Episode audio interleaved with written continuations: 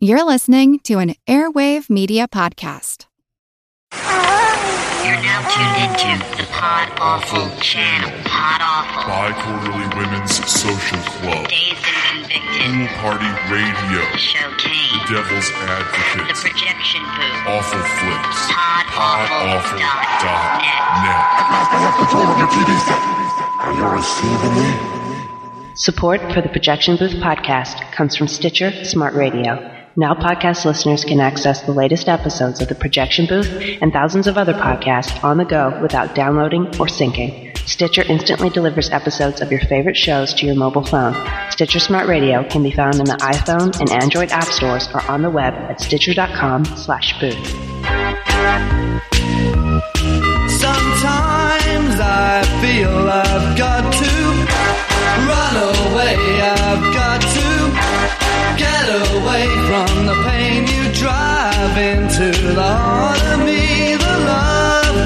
share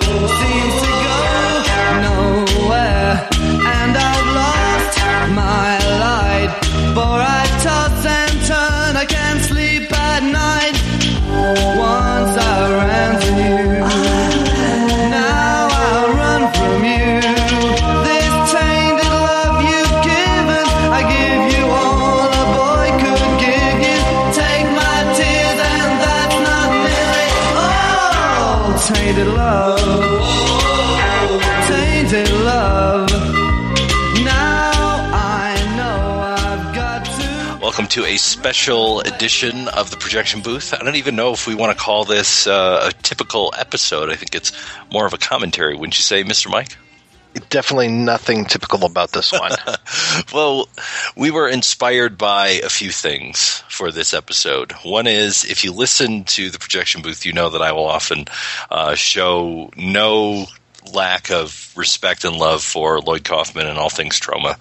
And that is because when I was 19, I made an independent film in the Detroit area called Tainted that got picked up by Troma and uh, been good friends with those guys ever since. So back in was it 2011 or 2012 something like that i was talking to the folks from the now defunct burton theater and they were sort of in transition at the time trying to find a new space and raise some money to um, to create a new theater and kind of like they are today. yeah, kind of like they are today. and um, there was a discussion going around about doing a live drunken commentary to Too Tainted, in which uh, I would basically stand up at the front of the room or sit at the front of the room or fall down at the front of the room, whatever may happen. And they would just ply me with drinks and I would just sort of do a running commentary as the film went on. Uh, that never happened, although I did think it was an interesting idea. And I also have to say I was inspired by another uh, release from Troma, and that would be Cannibal the Musical. And if you haven't seen Cannibal on DVD, do yourself a favor, get a copy of it, and listen to the drunken commentary from the South Park guys who made that movie. And so basically, we kind of put all of that together, and um, Mike had never seen my film, and uh, guess we just decided that this would be a fun way to spend a Friday evening.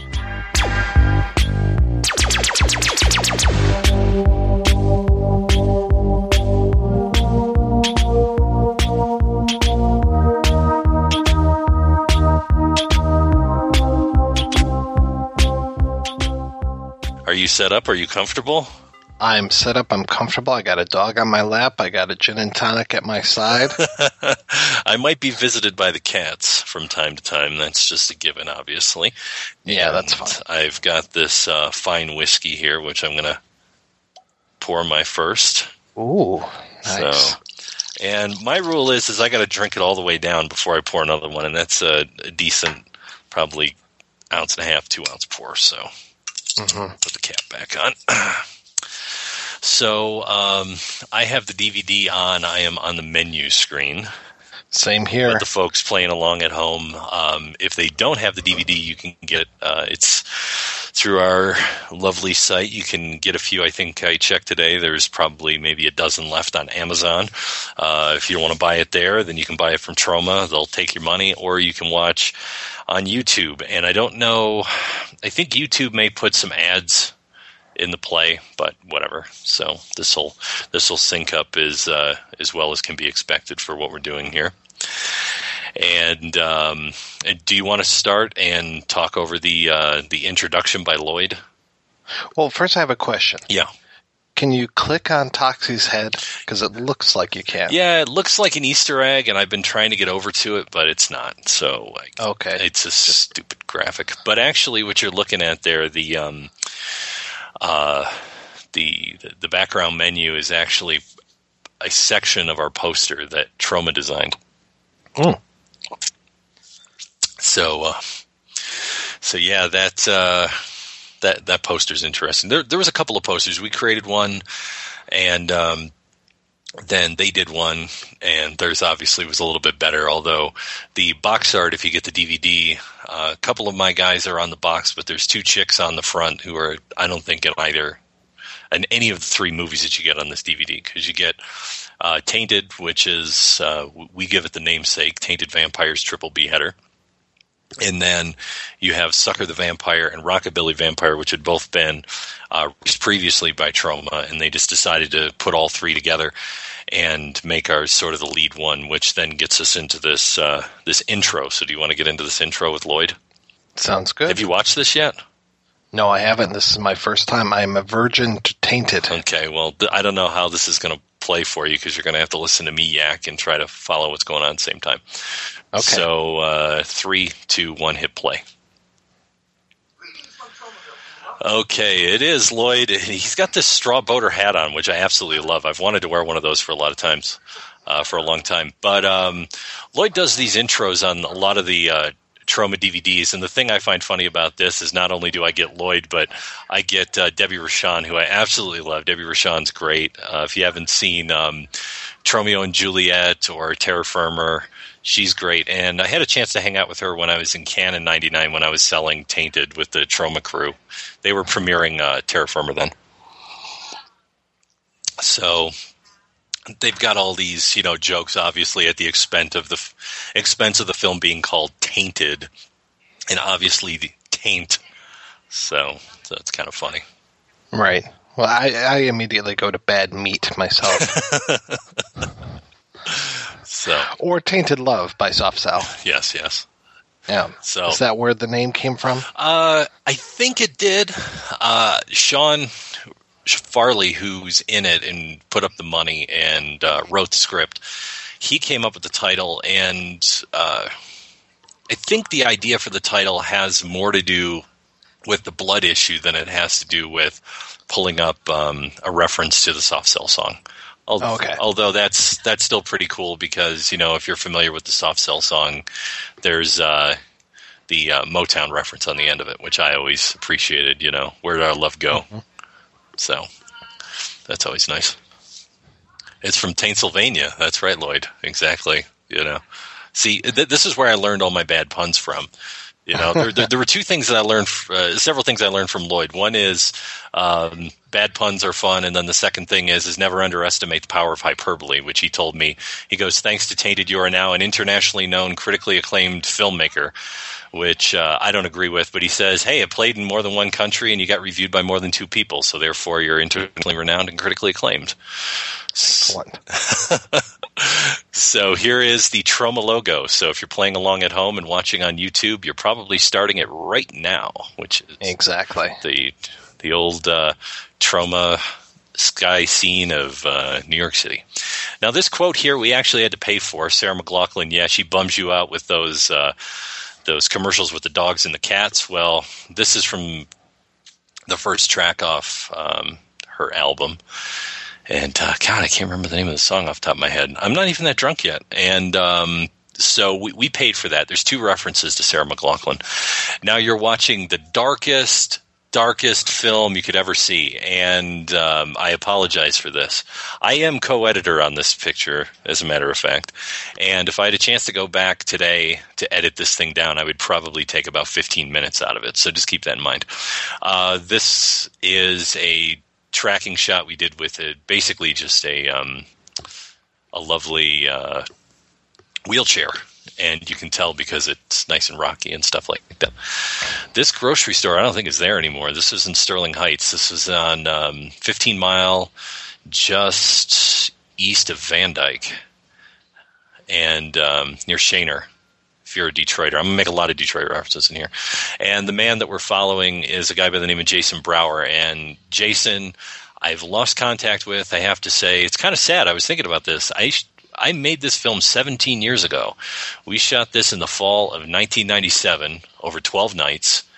Uh, called in a lot of favors, and like Jason, um, a lot of the cast came out of a community theater um, production that we did at Macomb Community College. I had taken some um, acting classes with my friend Dean, who you'll meet in a minute, and I'll tell you more about him.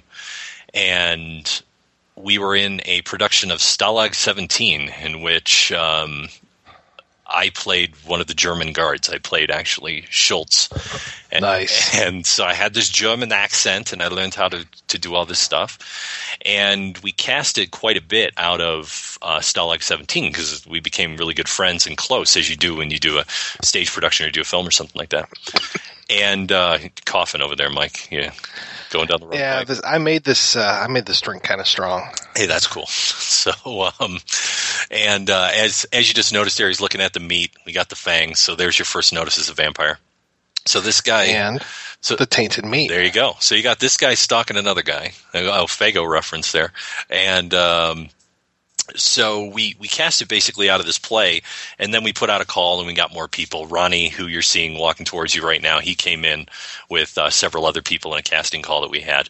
We got this grocery store for just one night and um, kind of shot everything out real quick. Uh, this is a joke that doesn't play at all with this guy. Um, he's carrying basically what's funny is it's the sound of all these boxes falling but that would make no sound at all because he was carrying like maxi pads in these uh, plastic uh, bags you know what i'm talking about like those plastic kind of uh, boxes Right. so they wouldn't have made any noise so the uh, the whole kind of uh, I'll talk about this as you're watching this opening scene. the The film came together. Uh, we were casted in Stalag 17 in 1996. It was in the spring of '96, and I was senior in high school, and that's where I met Sean Farley. And Sean, you'll meet later on. He wrote and put up the money for this. Now his father had been.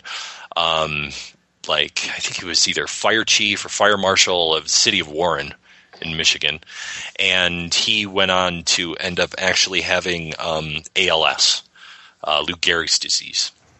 And um, Sean's father passed away. I only met him a few times. Um, when we were doing Stalag 17, he was he was rather ill and um, was home and bedridden. And then when he passed away, um, Sean and his brother Ryan, there were two brothers, and uh, Ryan I'll talk about more later, um, were left an inheritance. And Sean decided that one of the things that he wanted to do was to make a film. And Sean had been in some films before. He had done some some theater work as he was in Stalag 17 with me. But probably his um, the the role that when I met him in the '90s, he was still getting royalty checks for, and they were rather small. They were I, I remember one time it was like 40 cents, and I asked him if he was going to cash it. Was uh, he was in not John Paizs's Crime Wave, he was in Sam Raimi's Crime Wave. So, um, those who don't know about Sam Raimi's Crime Wave, it was shot in Detroit in 83 or 84, and uh, Bruce Campbell's in it. It was co written by the Coen brothers, and it was a horrible experience, and it was taken away basically from uh, the Coen brothers and Sam Raimi, who was the director. It was recut. They wouldn't let him cast Bruce Campbell in the lead, and it was they basically kind of disowned it. It's only just recently that it's been re-released. So and produced by our, our friend Ed Pressman. Yeah. Who we will hear on the Bad Lieutenant episode. yeah, so um, so that was taken away. Actually, the music in the elevator here was written by the guy who did our score. So um, we had him write two different pieces of elevator music, this and also the music that's in the grocery store. Um, so, um, so okay, you got one guy stalking another guy here, and we'll just follow this out. But anyhow, so Sean was in Crime Wave, and what's funny is he's got a couple of lines. He's only like eight or nine years old when that film was made, and one of which includes him being thrown out of an elevator, I believe, by Brion James. And Brion James, of course, you know, Wake Up, Time to Die, um, Blade Runner, and multiple other films. Sadly, uh, even um, uh, Cabin Boy, which we did on the show. And sadly, Brion James is no longer around. Great character actor. And in a way, this film allows Sean to have a connection in that way to Brion James because he's the one who gets to say, Wake up, it's time to die.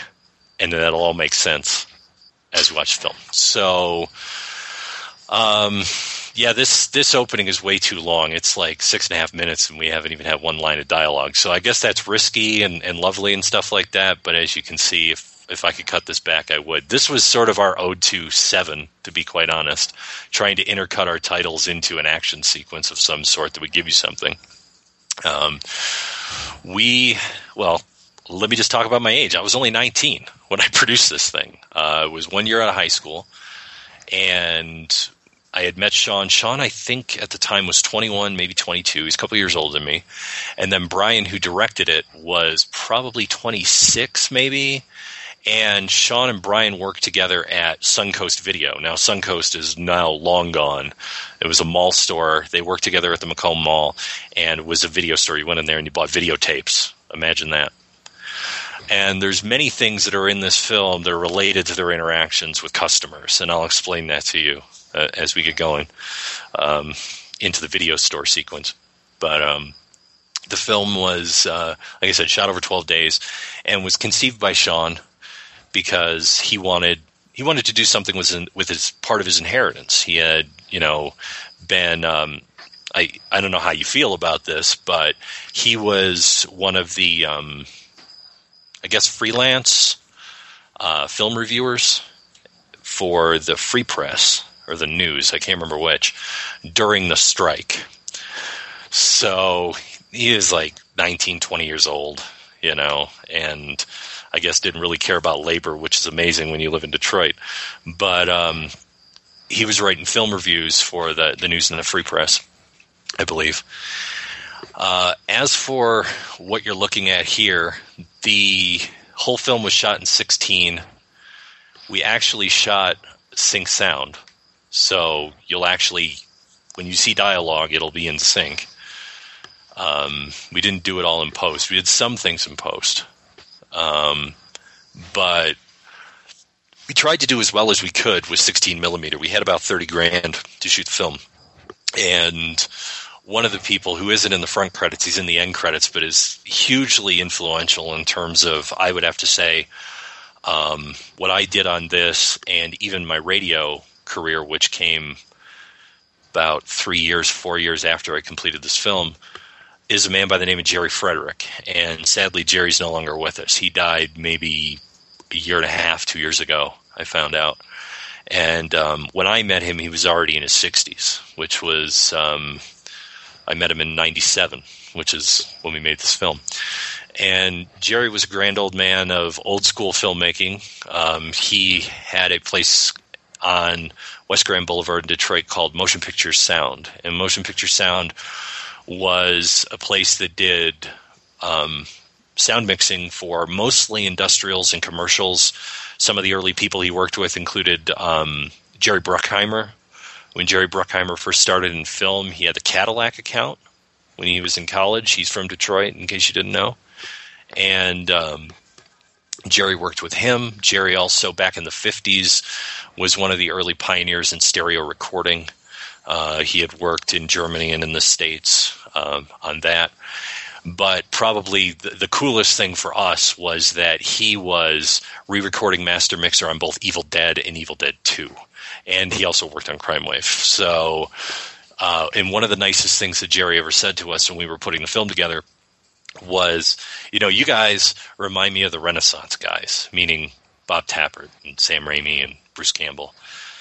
And he said because you take what you he goes, you take what you do seriously, but you don't take yourself seriously. He goes, and that's really the best way to do it. So Jerry, by this time, had retired, and he was living in Warren, and he had a mini dubbing uh, theater in his basement. Now, if you want to know what a re-recording mixing stage sort of looks like, go watch Targets, the Peter Bogdanovich film, where he's sitting in the theater and he's watching this stuff, and they're rolling the stuff back and forth. I think because he's putting the film together.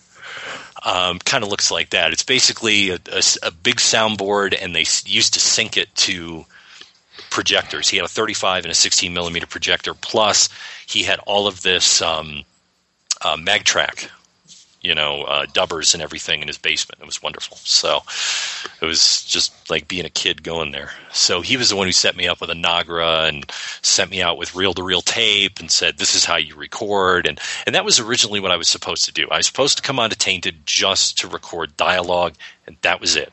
And eventually, I became a producer. I became co-editor. There was all of this stuff. So this man you're looking at now is a good friend of mine by the name of Greg James.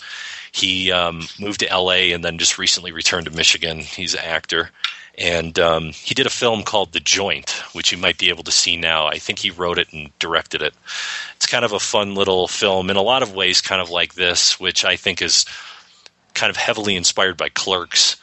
Um, the Joint is a film about these two guys who uh, run a medical marijuana uh, dispensary in LA. It's quite fun and uh, I'm trying to remember who who she is offhand. But um, but but as you can tell, um, it is a little soft if you're looking at. it. I mean, it's probably really soft if you're looking at it on YouTube. The DVD transfer wasn't all that great.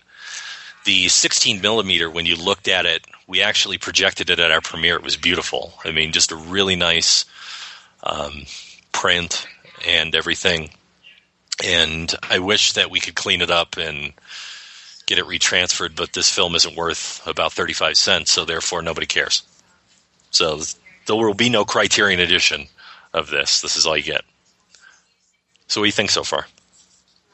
I'm enjoying it. I was glad to see your name come up in the credits. That was nice. yeah, yeah. My my credits are all over this thing. Um, I'm actually in it at one part, and gonna feel free to throw tomatoes at that part. I mean, and I'll explain how I ended up in this film, which I wasn't supposed to, to be quite honest. Um. So. Uh, so you said you shot this over 12 nights? We shot it over 12 nights, basically September, October of 97. And um, the, the this is a house in Clinton Township. It actually was a coworker of uh, Sean and Brian's. See, as you notice, like basically these shots go on way too long. Like we're going to sit here and wait for her to get dressed. No, we would have cut away already. So we were still learning how to how to even do this kind of stuff. Know. The other thing too is we edited this old school. Um, in the credits, we called it the red carpet den. That was because in Sean's house he had red, red shag carpeting in this one bedroom, and we converted it into an editing suite. And we had all this stuff shipped in from California. We had a um, we had an upright moviola, we had a bench, we had a table, we had rewinds, we had a squawk box, we had a gang sync, we had um, you know, edited like literal tape editing, a 16 millimeter film, and we did everything by hand. It was uh, myself and Brian, the director, and it was just it was just so much fun to do. I mean, this was really my film school. I've never made a nickel off this movie. I don't expect to make a nickel off this movie, but um, I learned everything. I learned how to make a film. I learned how to do sound. I learned how to mix. I learned how to promote everything you know, on this thing, and uh, it was just a great experience. Watch Greg kind of laugh to himself right here. There you go. See.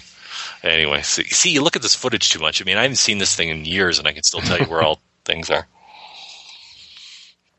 So, I think Sean's dialogue is really good. I, I, think as a writer, he was really good, and he had a lot of good ideas. But I think the problem is, is that we let stuff go on too long. You know, now, how did Brian get the gig as director? Brian got the gig because Sean and Brian worked together at Suncoast. And Brian had also, at one point, I think he's from Ohio. For some reason, he ended up in Detroit. I can't remember exactly. But he had gone out to California and he had went to a place called, I don't even know it's there anymore. It was like called Columbia College or something, film school. Probably five years before this. So sometime in the early 90s. Because, like I said, Brian was, you know, five to seven, maybe eight years older than I was, and I was 19 when we did this. Um, and uh, so so that's what it was. Like Sean didn't want to direct it. Sean wanted to act and he wanted to write. And Sean didn't want to produce. like as things went on, Sean was like, "Ah, I can't be bothered calling to try and get this location. I can't be bothered, you know, to to figure out how we're going to get the camera. I can't, you know, like all this stuff. Was just like, why don't you do it? And it was like he kept asking me to do more stuff. And like I said originally, I was just brought in to do sound. That was all I was supposed to do. I was just supposed to record dialogue on set, and that was it. Because I had no experience. I mean, I barely had any experience when it came to sound. I mean, the only reason why they gave me that was because I had an interest in music, and that was about it. And I had done some video production in high school, but nothing really that crazy. So, as you'll notice, you hear this bird in the background during this scene that just keeps going, eh, eh, eh, eh. and I can't remember if that was because the window was open or because they actually had a pet bird in this house. so, now you'll notice that part of his head kind of gets cut off here, and that's because you're probably watching this in 185 if you're watching it widescreen or maybe on YouTube. But this this movie was scaled to 16, so it's actually supposed to be at a 18 uh, 137 Academy ap- aperture, like you know, basically old movies from the 40s, because Academy aperture is that square aperture like Citizen Kane or you know movies like that. So um, this is we, we shot a full frame 16 millimeter. We didn't even bother to look in look in the camera and figure out what TV safe was or what you know anything like that.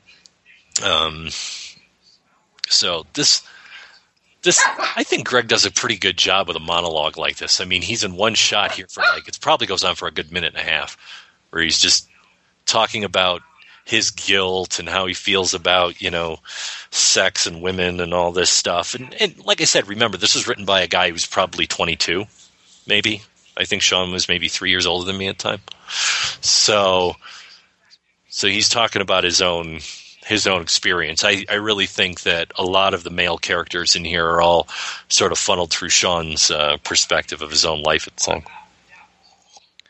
I'm actually seeing a little bit more on the YouTube version than I am on my own TV. Yeah. Like that clock in the background or something. Yeah.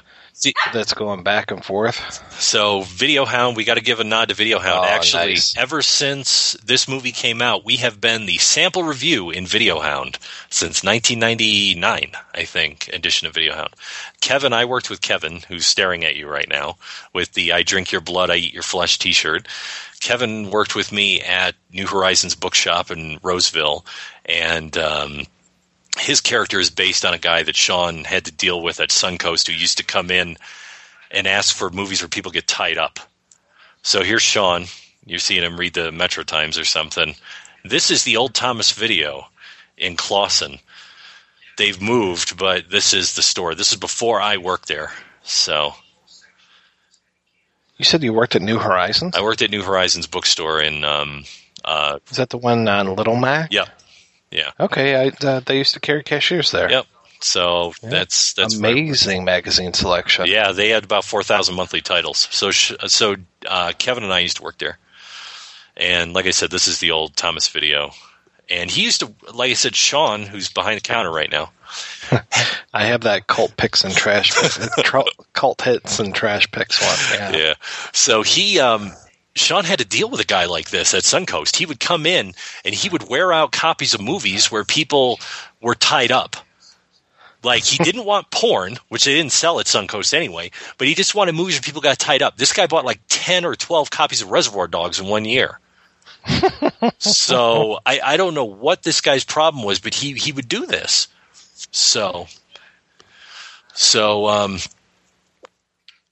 so Kevin was a great guy. Uh, I think he's still around Detroit. Uh, he was a writer and just a really funny guy, really nice guy to work work with when I was working at New Horizons. Christ, uh, plan their field trips for our store. Like I said, Sean's got some great lines. I mean, he just he writes really well, and um, but like I said, this movie really owes a lot to two films because we we watched Clerks and said, well, if Kevin Smith can make that, we can do it in color and put vampires in it and make it more interesting. and the other thing I would have to say that really inspired us was El Mariachi because we had seen El Mariachi, and then there was a book that Rodriguez did called um, Rebel Without a Crew. yeah, and he talked about how he did El Mariachi, and we were like, well, he actually had more against him than we did, and he had no, you know, he had like half the budget, if not less.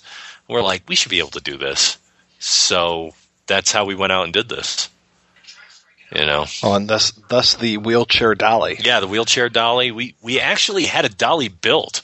This is funny. We we had a platform dolly built where we had sort of this um like cart, you know, sort of a wood platform, plank platform with a with a handle and everything, and these pneumatic tires. And we figured, okay, well, if they're pneumatic tires, we can take the air out a little bit, and it won't be as shaky.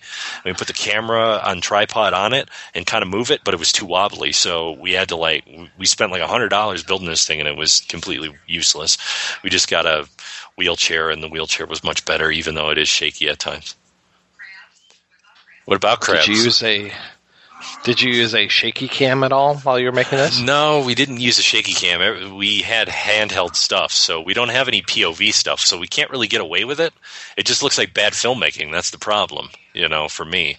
There's one scene coming up, and if if you're drinking like I am right now, um, it may make you throw up. So I'm just warning you in advance.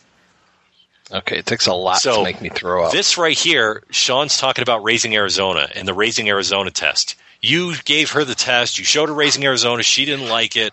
You're going to find serious psychological flaws if you find a woman who doesn't like Raising Arizona. That is true. I honestly believe that's true. Never date a woman who doesn't like Raising Arizona. Sean wrote that. I read that. I laughed my ass off, and I know it to be true because Raising Arizona is brilliant. And if you're dating someone who doesn't like Raising Arizona, then you really need to reconsider your relationship with them. I'm just saying. Words of wisdom.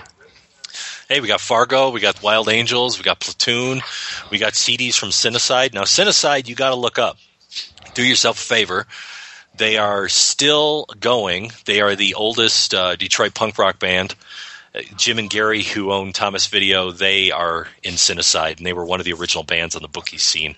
And of course, if you want to know more about Bookies and all of that stuff, just wait for um, my book on Orbit and re called Reentry, the Orbit Magazine Anthology, and we talk a lot about Cinecyde and, and all that stuff. And Jim and Gary are great guys. They let us come in here for one night, and we did all this.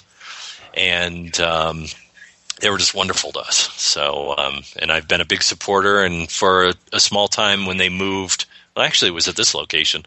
I worked for them. I worked for them a few years after this. So I think it was 2000 to 2001. I worked at Thomas Video. So it was great.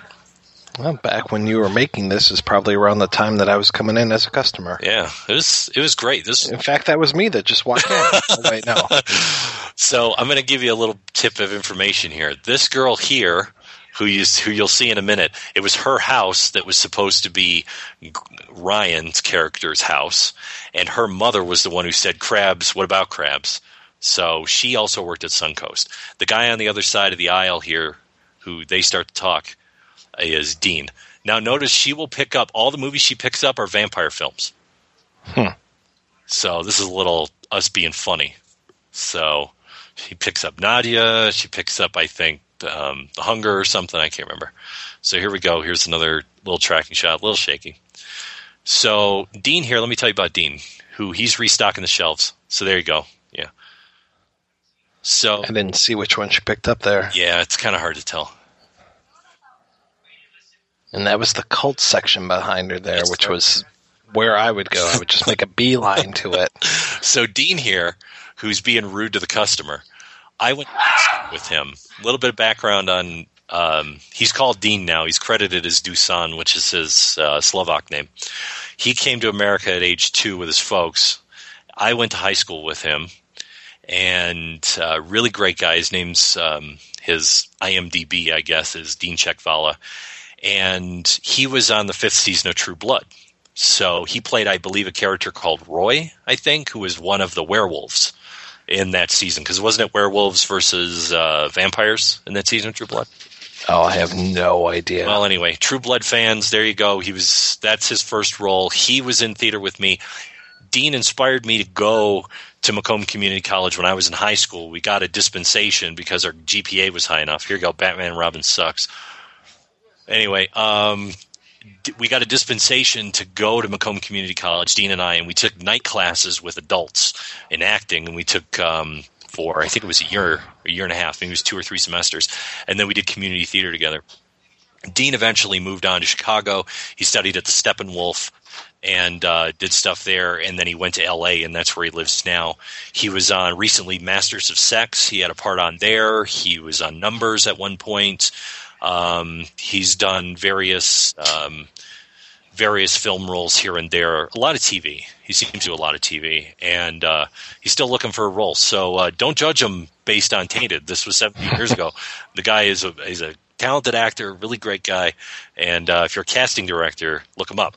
His name's Dean Chekvala, and I think he may have changed uh, the spelling of his last name to a more phonetic spelling of his last name because he's Oh. When when I used to go to his house when I was a kid, this was a lot of fun. Was his folks um, spoke in him spoke fluent fluent um, fluent uh, Slovak among themselves.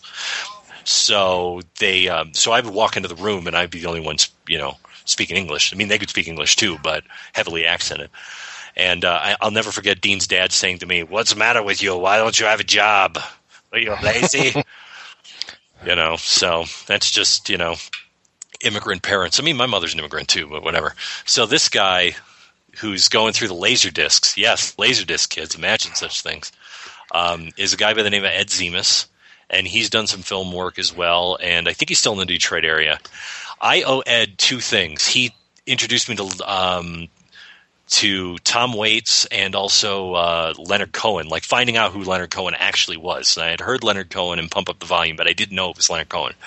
Um, Ed was also in Stalag 17 with us. Brilliant guy, fucking phenomenal actor. He's probably got. He's probably the best actor in this fucking movie. It's too bad that he only has like four minutes on screen in that. And um, you can't really do stuff, but he's always looking at stuff related to bananas, and his character is called Banana Man. So he's looking at the bananas cover for Woody Allen, and that I think is um, Around the World in 80 Ways or something, Laserdisc, and he's trying to hide it. And Oh, I, th- I thought it was an earnest film. and when he delivers this this speech coming up to Dean, it made me want to fucking cry because he's supposed to be this schizophrenic guy who nobody gets, nobody understands him, and uh, and he's just so good in this.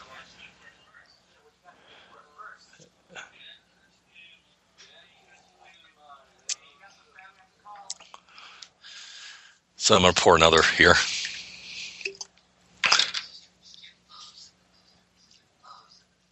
bananas. See, there's bananas again. So for some reason, uh, like I said, Sean had this thing with creating characters that would have a fixation of some sort. I think he has a thing with obsessions, which is fine. You know, it's good. It works really well. And like I said, Ed Ed does an amazing job with this.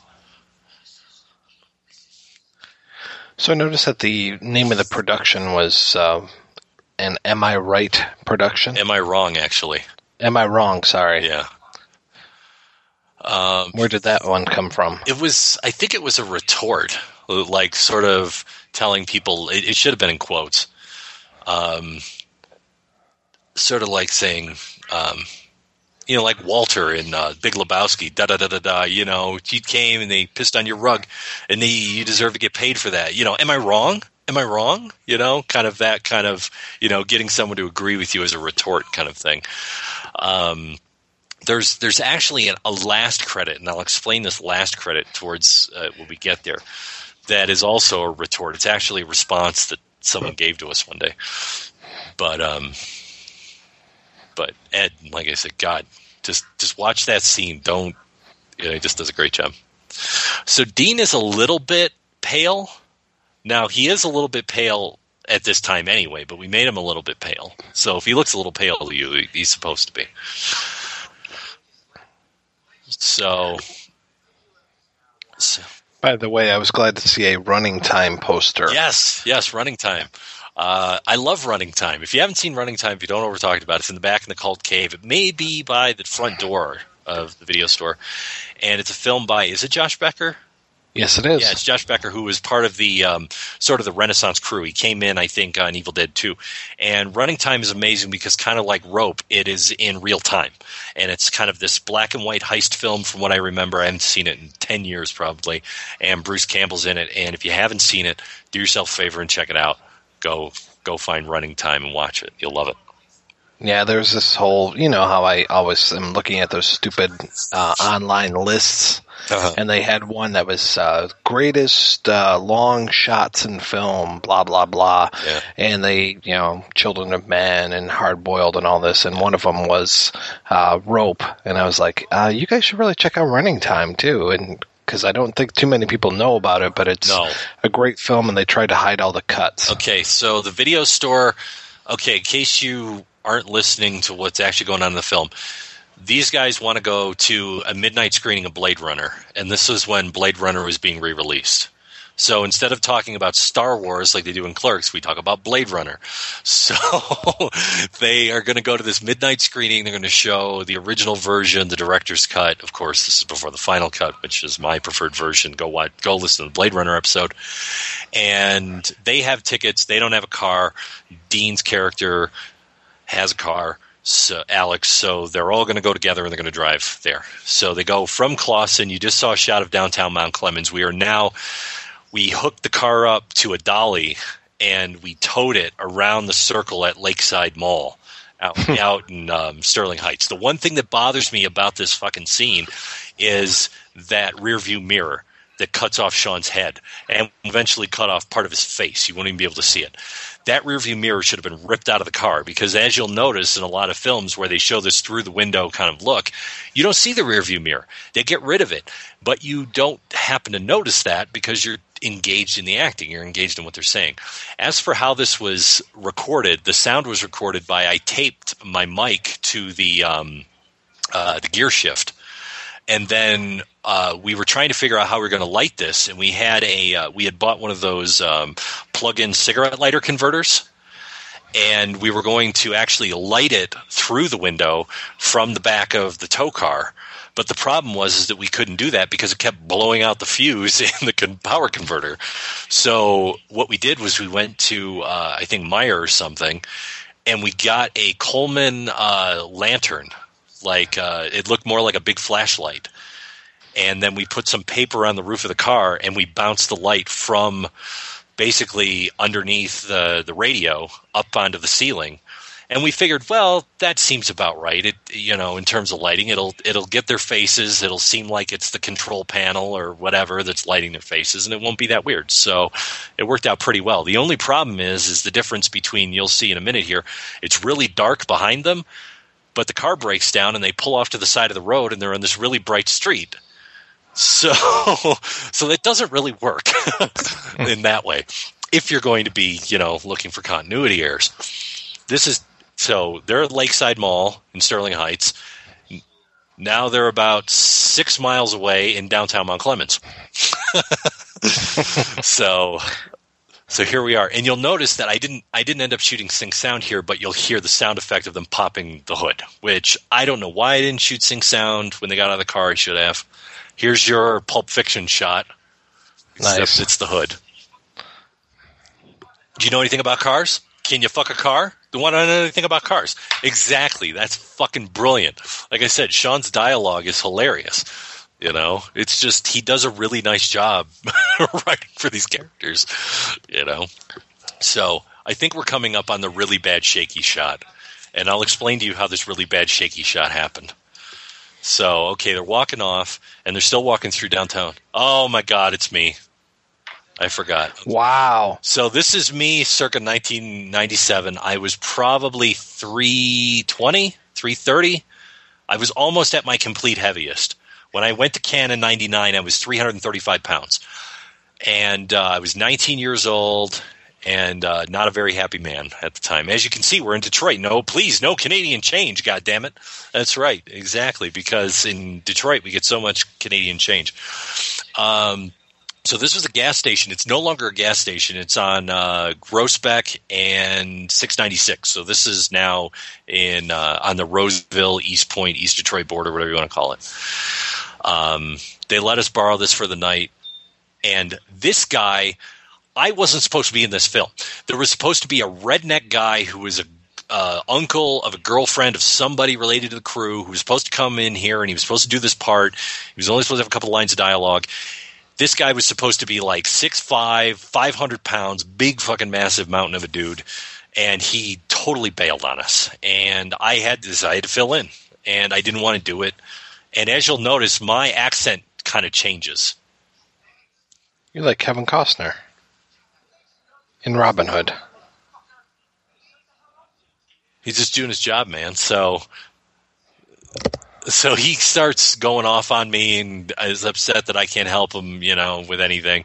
Which is funny. I'm supposed to have locked up the store, but yet the gates are still open, the lights are still on, whatever. so, um, and then there's this whole thing with him and the bird, and you know, I don't know if you know this or not, but birds do not fly at night. But anyway, that doesn't mean. So you hear me kind of slip into this redneck accent, which is terrible. Now, if you were watching a minute before where I'm actually in the ghetto glass cage, I tell this joke. Well, don't laugh at it because it's not even a joke. It's not supposed to be funny. And I asked Sean about that. I go, why don't you give me something that's actually funny? And he goes, no, there's no point in that. I go, okay. He goes, I want to give people something that they'll be confused about. I'm like, all right. So we did that by standing on a ladder and then pouring lotion on Sean's shoulder. So, It could be bat poop. yeah, but you hear a bird chirp. It could be guano. I didn't. I, I I knew that you were a ginger, but I guess I didn't know. How come I don't make more jokes about you not having a soul? Well, I am soulless, you know. Yeah. I, I do have rhythm. I can play the funk on guitar and bass, but yeah, I am pretty soulless, so you know. Like Don Simmons. hi, I'm not. Uh, hi, I'm BB King. I even met David Hartman once. What a- what a neat What a guy. neat guy. I'm BB King. These unfortunate souls. Please give to Brothers Without Soul. So, okay, as I said, there we're now in like Roseville, Eastpointe border area. Actually, over by where my family has lived for like hundred years, except for me. I finally moved out. So here's the shakiest shot in the world. So he, Greg gives this really great monologue about how great Harrison Ford is. Now, the reason why this is so shaky was we couldn't use the um, the wheelchair because there was no one to pull the wheelchair. So it was just those three guys, which you don't really see uh, Dean off to the off to the right. Brian and myself. So Brian's hand holding a 16 millimeter camera. He tried to walk it by himself, and he got so like pushed off to the side. This is downtown Mount Clemens that it ended up it ended up being unusable. We had to shoot this a couple of times. So what I had to do as the sound man was to basically like stand next to him with the boom mic and kind of guide him backwards as straight as I could. And because of that, this dialogue track, and I don't think you're going to hear the pops in it, but this dialogue track was almost unusable because every time Brian would walk next to me, he would he would slam up against me, and when he would slam up against me, he would put these pops onto the onto the tape, onto the you know because it would rattle the mic, and um, and we had to I had to physically go in with with a uh, with with the editing. You know, like I, I took my uh, reel to reel, I gave it to Jerry. Jerry converts it to MagTrack, 16 millimeter, and then I had to go in and take all the pops out and then put frame by frame all those little pops. I had to replace them with clean MagTrack. I had to replace it with clean magnetic tape. Now I'm talking like 20, 30 pops in this this shot that just goes on for God, like I don't know, like two minutes, and um, and then we had to put. Jerry's like, if I put enough city sound behind it and all this other stuff, then we should be okay. Like people are not going to hear the dialogue pops, and luckily he saved it. But the problem is, is that the shot is so damn shaky. I wish it was a little more stable than it is, but we didn't have Steadicam. We couldn't afford it, and we didn't have any. Like I said, we didn't have anyone to help us that day. So this is downtown Mount Clemens. This is right by the clock tower. This guy who's waving, his name is Benny Sorrentino. He was also in Stalag 17 with us. The other guy is a friend of Sean's he went to high school with. Benny was in a film, and I can't find it. Maybe you can find it on a torrent site that was shot in the 90s called The Killing Tide. And supposedly the director of The Killing Tide who got who came to town. He shot in Mount Clemens, and it was this big deal because he was shooting this movie. This is in the '90s, you know, when it was like cool. It was like, wow, somebody's shooting something in Michigan, you know, especially around Detroit. Um, supposedly, this guy I can't remember his first name, but his last name was Dubay, and I don't think he used that as his real directing name for other stuff that he'd done. But supposedly, he had shot some of those uh, Traci Lords films where she was underage So um, I haven't seen The Killing Tide since its premiere, but Benny was in it, and from what I remember, it was this little action film, and it had its moments, but it was pretty corny. So Benny was also our stunt coordinator. So whenever we needed anything that was related to fighting or anything, that we did that. So this is the big reveal of Dean's character, Alex, as a vampire. You know, he feels like he's going to be threatened by these guys, so he takes down both the thugs and saves the day. Like I said, that shot was too long; should have been cut. So, So, in and then case you remember from the beginning when the guy had the fangs. yeah, so Okay. But but the thing is with Dean's character, and we did this for a reason, is Dean doesn't have fangs. Dean's character does not have fangs, and the reason why he doesn't have fangs, and this is later on in the film, is that he really doesn't want to be a vampire. This and you'll notice this is really soft. Like he's kind of out of focus. Even in sixteen, he's really out of focus. Um, Alex doesn't want to be a vampire. His thing is is that he fucking hates being a vampire. He became a vampire and it wasn't his choice. He was turned by this other guy and he has this dialogue with him later and I'll you'll see that and we'll talk about that later. But supposedly he files his fangs down and part of the reason why we did that as his character was those teeth that we have and I think um, they used the same teeth in um, Jesus Christ Vampire Hunter, which we'll be talking about on the on the show. Um, they're really good teeth, and we bought like five or six pair of them so that we could have them for the people who were vampires. And um, he, you can't really talk with them in. They're kind of hard to talk. So the idea was is that if Dean's character was going to be a vampire, he was going to be a vampire with no fangs. Like he had done something to himself to keep himself from having fangs. So that was that that was the idea behind that. So okay, so they run off downtown Mount Clemens, and now we are in Warren, and we're walking up to. Um, That's a really long walk. yeah, it's amazing. So if, if you have a map, you can figure this out. Um, how many goddamn vampires are there? You'd never sleep if you knew. I love that dialogue. So this house is about four doors four doors down from Sean's house, where he was living at the time with his folks, actually his mother, because his father had passed away. And this is actually the house of the stock boy in the grocery store. So this we used his family's house in order to shoot all of the stuff related to Tina's character. Uh, her name's Tina Capusas. She's also out in LA. She's doing some great stuff. And this is our second Sarah McLachlan reference. Her name is Adia. So Adia being from the song on um, Not Fumbling Towards Ecstasy, the um, God, I can't remember the fucking title of the album. Anyway, whatever. So that's your second Sarah McLachlan reference. So the idea also in this film is that vampires, like all of us, not to compare it to the Watchmen with superheroes, but vampires like all of us have the same fucking bullshit that anybody else has. You got bad relationships, you got bad jobs, you just happen to be a vampire. So there you go. So Alex and Adia used to be together. They were together for about maybe 100 years, and uh, they just broke up recently, and they're not very happy. So the only reason why he's ending up here is because he's trying to get his car fixed, and um, she's like, whatever. She's got a new boyfriend, and she's going to help him out, but whatever. So now the guy that directed this, Brian, Well, actually, Did you- actually, let me tell you something on this. I didn't bring my Anne Rice decoder ring. That line was my addition to the script. Now, let me tell you why that was added to the script. I had told a friend of mine that we were making this vampire film, and I explained what it was. And she had read so many Anne Rice novels. She goes, "Well, that's not how vampires are." And I go, "Well, excuse me, I didn't bring my Anne Rice secret decoder ring." So Sean wrote that into the script because he thought it was so good. Anyway, go ahead. Nice. Now, he directed Tainted in '98. We've got listed in IMDb. Yeah. And then another film called After April. Yes. Is he the same guy? Because you know IMDb is always so accurate. Did he go on to be like a, a assistant accountant I- on films? I'm not sure if he did or not. I wouldn't. I wouldn't doubt that he did. I wouldn't doubt that he went back to L.A. because Suncoast closed and there was nothing really here for him in Detroit, and he went and worked in some capacity in the film industry out in L.A. I haven't talked to Brian since probably 2000 or 2001. Uh, speaking of After April, I was hired in to work on After April with Sean Sean was producing it. I was producing it. There were several members of this cast who were in After April. It was written by Sean's brother Ryan, and uh, I got in an argument with Ryan, and Ryan fired me off the film. I'm still credited on IMDb, although I do not believe my name is actually in the credits, and I have never seen After April, and as far as I know, it's never been distributed. Uh, the thing that's interesting about Ryan, though, is that Ryan has gone on to be a TV writer in his own right.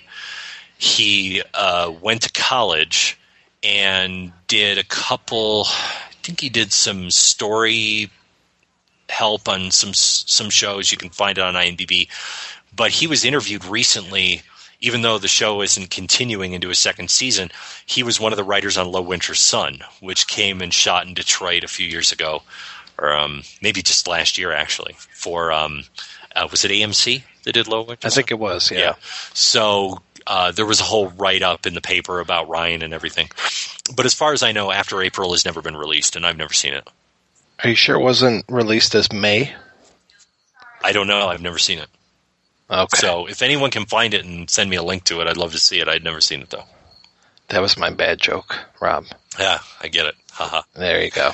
So, so I, I like this. I don't know if it's so evident, but she's she's an alcoholic. She's become an alcoholic, and not only that, but um, she she watches sunsets and sunrises and the sun on TV because she's so ah. tortured by being a vampire. You'll see it in a minute, but I don't know if people understand that this intercut between her watching TV, looking at us, and then we see these sort of grainy TV images because we don't actually see the TV set. I think we just see the screen. So I don't know if people understand that that's really what that is. She's looking at at videotaped sun because she's sort of depressed about being a vampire. So those two get along really well in terms of Adia and Alex because they both don't want to be vampires. so so here we are driving down Sean Street and now we're back on the circle at Lakeside Mall in Sterling Heights.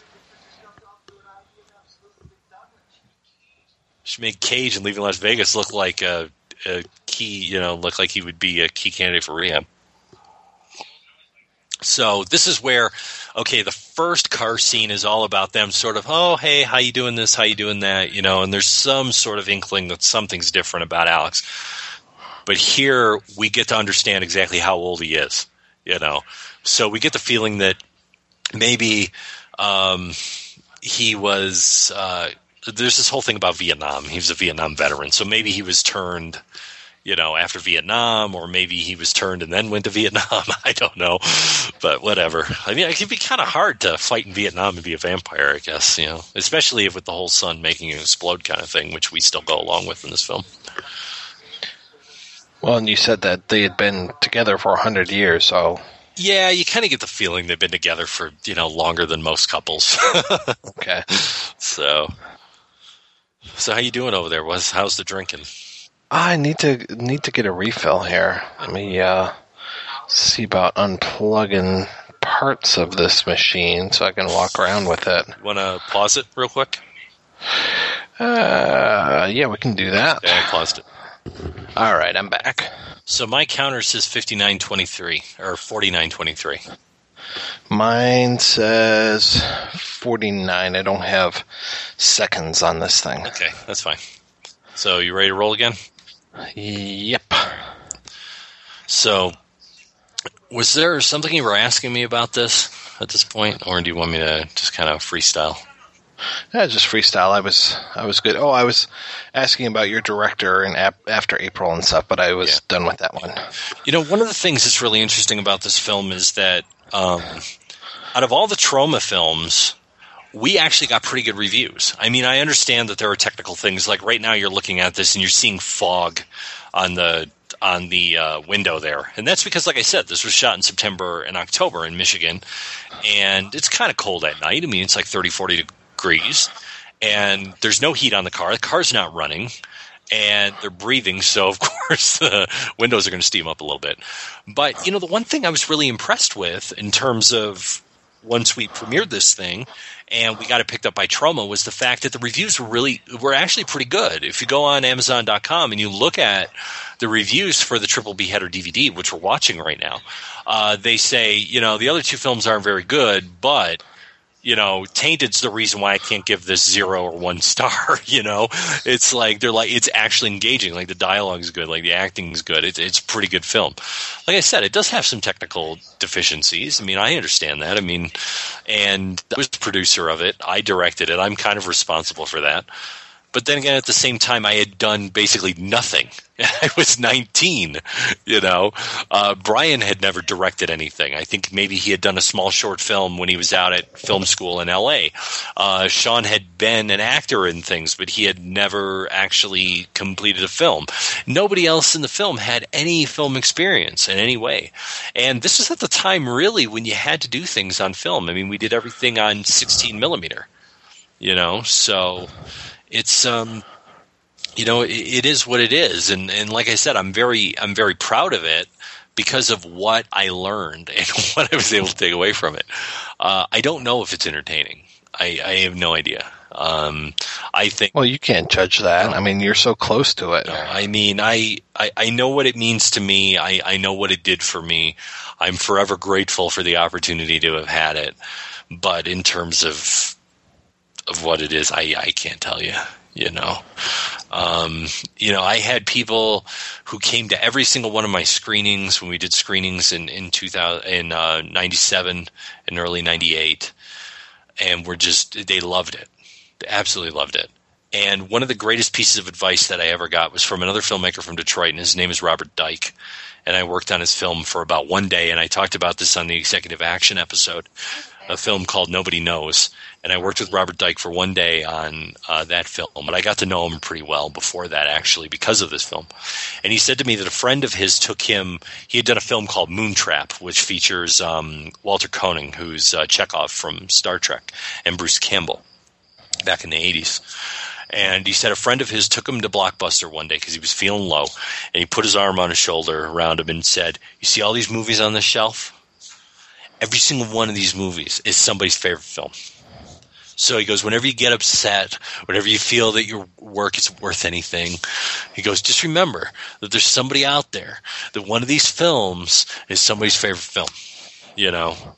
And, and and I think about that, and it's true. I'm sure that there's somebody who's seen Tainted and goes, "Oh my God, this is this is amazing! I love it." Um, maybe it's inspired them to go do something. That would be great. I, I would love that, but I, I have no idea. So I, I have no idea what um, you know what they've done. So that was the big reveal right there that now Adia, who is Alex's girlfriend, is now dating the killer from the first part of the film, who's also a vampire. So his name's Slain. That's Jason Brower, amazing actor. He does almost a silent portrayal. He doesn't really talk all that much in this film. So that's supposed to be the big reveal. So from the first scene to now, there's your big reveal. And they borrowed his car and they find out why he was bleeding all the vampires and that is why it's called Tainted because he's bleeding all the vampires. Well, why is he bleeding all the vampires? I'm not going to ruin it for you, Mike. Just keep watching. All right. so Andrea had a question. Yeah. And it was was the guy in the back of the car mocking the driver? Yes. Not the driver. Oh, the guy who was telling the story. Yes? Yeah.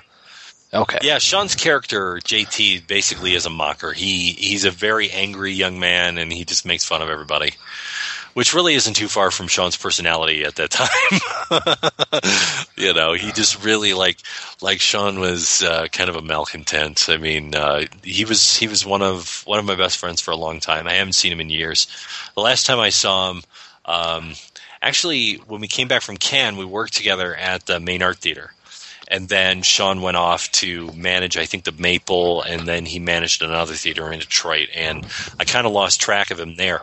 But the thing that's funny is he did another film, which I can't remember if he shot it on video or if he shot it on film, called Surviving the Rush, and this was 2007, maybe, if you look on IMDb and the guy who's the lead in Surviving the Rush is the lead in Deadheads, which we're going to be talking about in a couple of weeks. So Mike McKiddy, who's in both of those films, so um, Michigan connection there. And since then, I have no idea what happened to Sean. Sean and I kind of had a had a hard relationship after things separated on After April. Although we did have another project that we were trying to complete uh, before After April.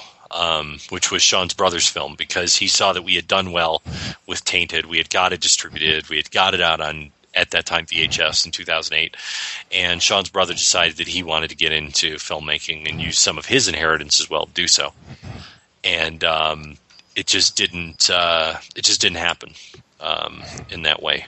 We had another project which was a higher budget stuck in the house film, as we called it, much like much like Evil Dead and stuff like that. And the film I think was called Hungry, and was this uh, character who was sort of stalking this house and wouldn't let the people get out. And for a short time, we had talked to Penn Jillette because Penn was kind enough to give us a quote for this film. I had met Penn Jillette at a uh, Penn and Teller. Uh, they were on tour, and I gave him a copy of Tainted on DV- on VHS at the time. He watched it. He emailed me back, which was fucking amazing to me. And uh, he's like, I watched your movie. I really enjoyed it. It was a lot of fun. Thanks a lot. And I said, uh, Can I use that as a quote? He said, Sure. and then I started talking to him and his management about trying to get him to play the uncle character in this film called Hungry, which never happened. There was a guy who, after Tainted happened, took Sean and I out to dinner and picked us up in a limo and all this stuff. And he was like, "We're gonna make movies together. It's gonna be fucking great," and all this stuff. And um, he's like, "I got people who got money and all this stuff." And he was older. He was probably like in his fifties, and uh, so we believed him because he was older. And we were 20. And um, he's like, What do you got? Let me see your script. And we show him the script and all this, and it just didn't happen. So um, I really want to, like in this scene right here, I really want to give a nod to Jesse, a guy by the name of Jesse McClear, who was in a band at the time called Heavy Water Factory, based out of Detroit, and they were an industrial band.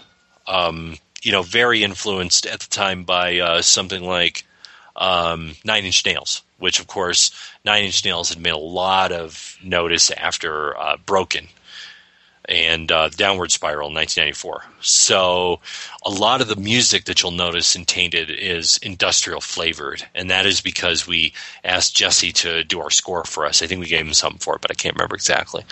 And uh, Heavy Water Factory did some great stuff. They were on this uh, label called Energy Records, which was based out of New York, and they also had another Detroit act by the name of Speedball, although they're not featured in our film.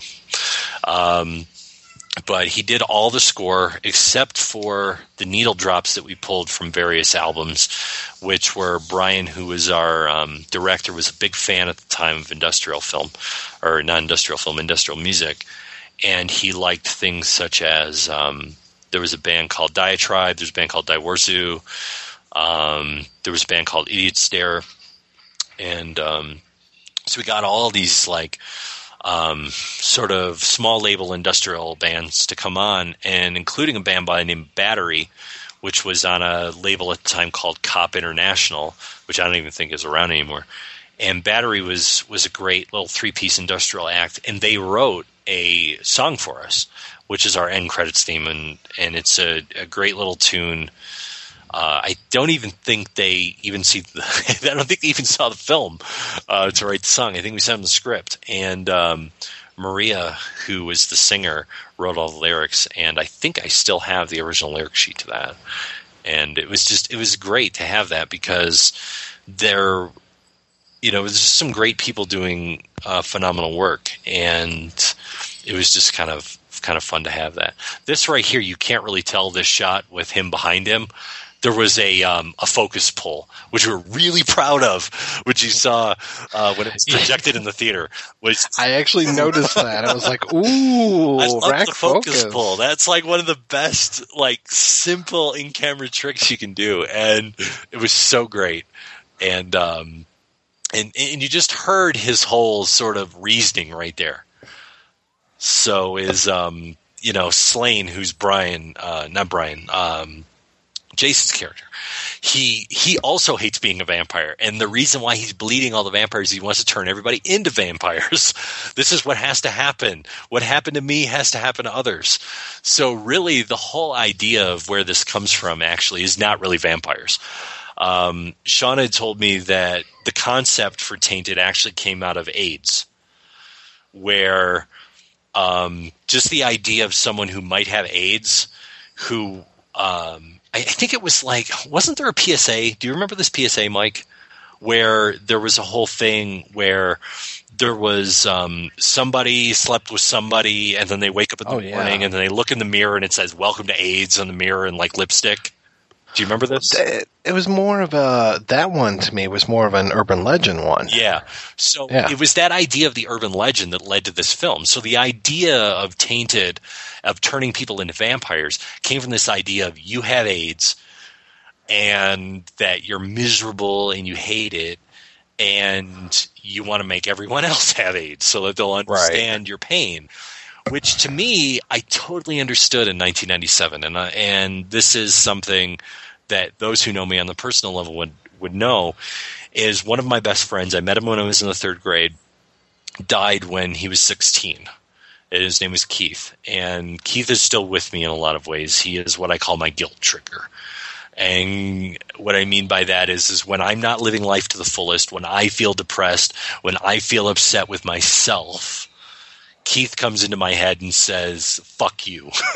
and Keith died when he was 16. I think I was 17. And he had contracted HIV through blood transfusion or clotting factor. We don't know which. When he was about five. Oh, that's rough, man. And there is a documentary you can see online, and I believe it's on Netflix Instant right now called Bad Blood. And if you want to know about this, you can watch that and you'll completely understand what I'm talking about in relation to hemophiliacs and that they received HIV through blood transfusions or clotting factor, mostly through clotting factor. And the government and the uh, pharmaceutical industry conspired to not tell them that they were using contaminated factor.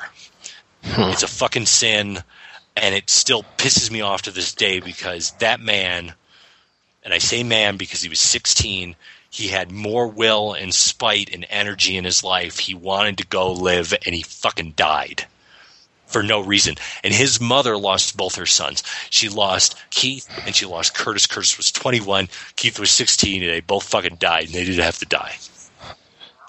And so when I read this script, I understood what that was. I that I it fucking resonated with me. So um, uh, go see Bad Blood. Do yourself a favor, go see it. Um, so when I read this, I, I understood exactly what this was. This painting here is my friend Chris Urbanski did this painting. He was a phenomenal artist. He still is a phenomenal artist. I have one of his paintings on my wall behind me as I'm watching this.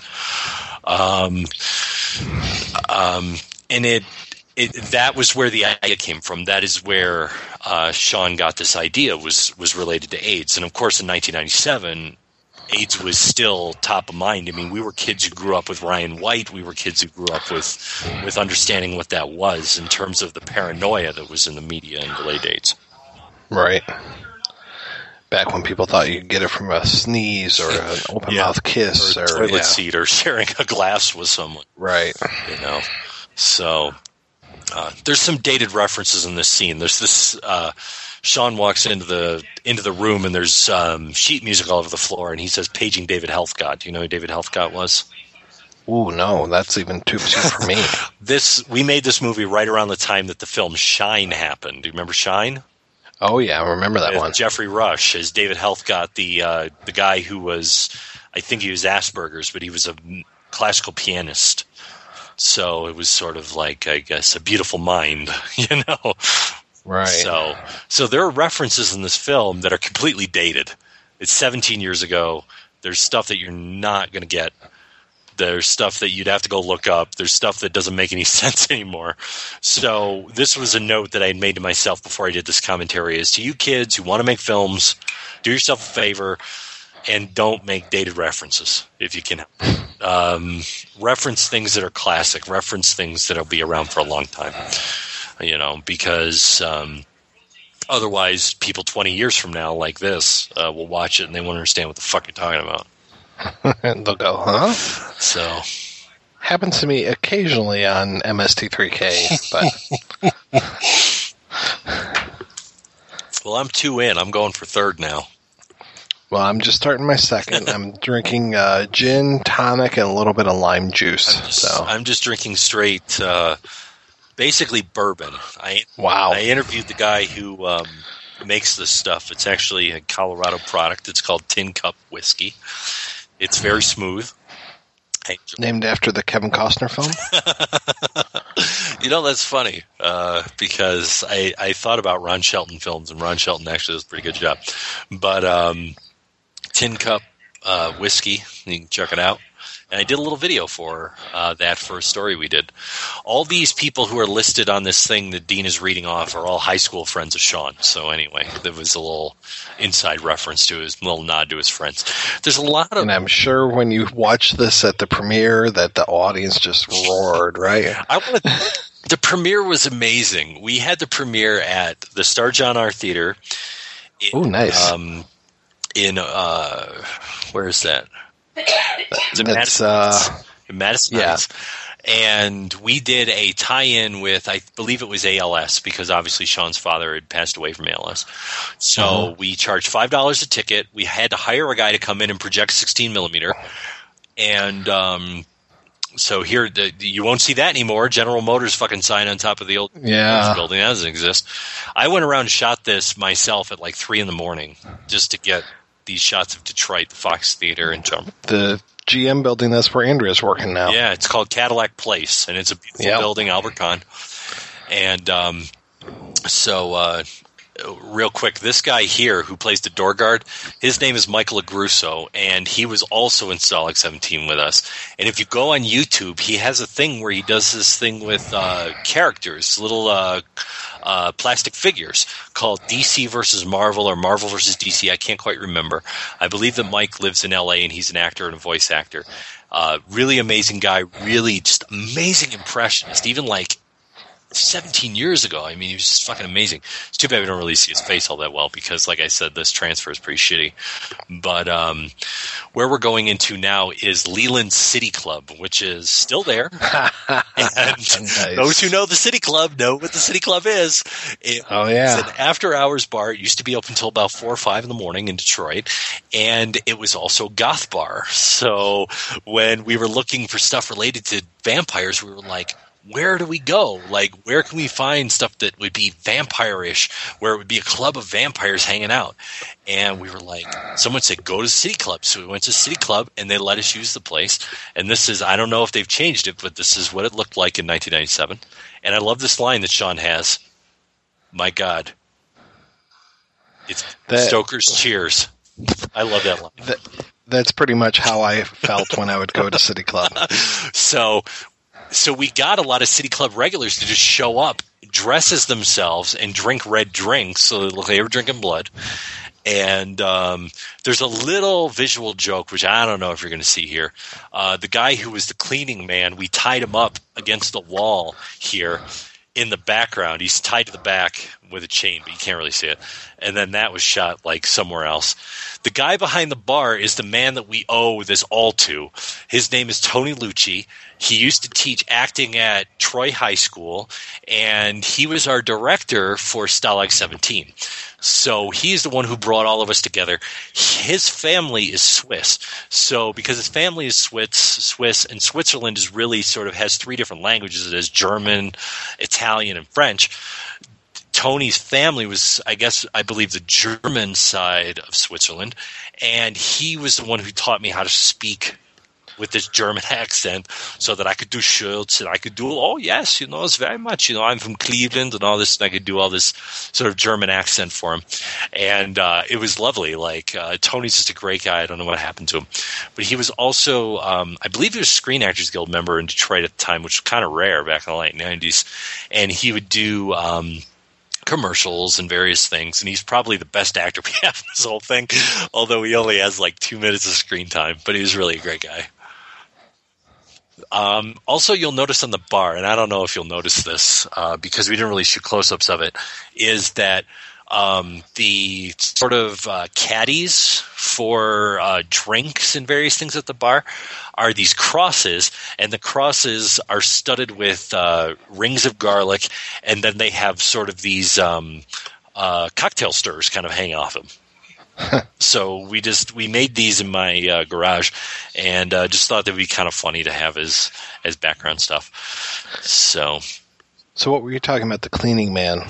Oh, the cleaning man's in the background in that one shot. Is as they go through the bar, there's this sort of wheelchair shot as we talked about, and he's tied up in the background. He's got a white shirt on. He's a black guy, and uh, he was the cleaning man at the city club. And we asked him if we could just make it look like he's being held hostage there or something.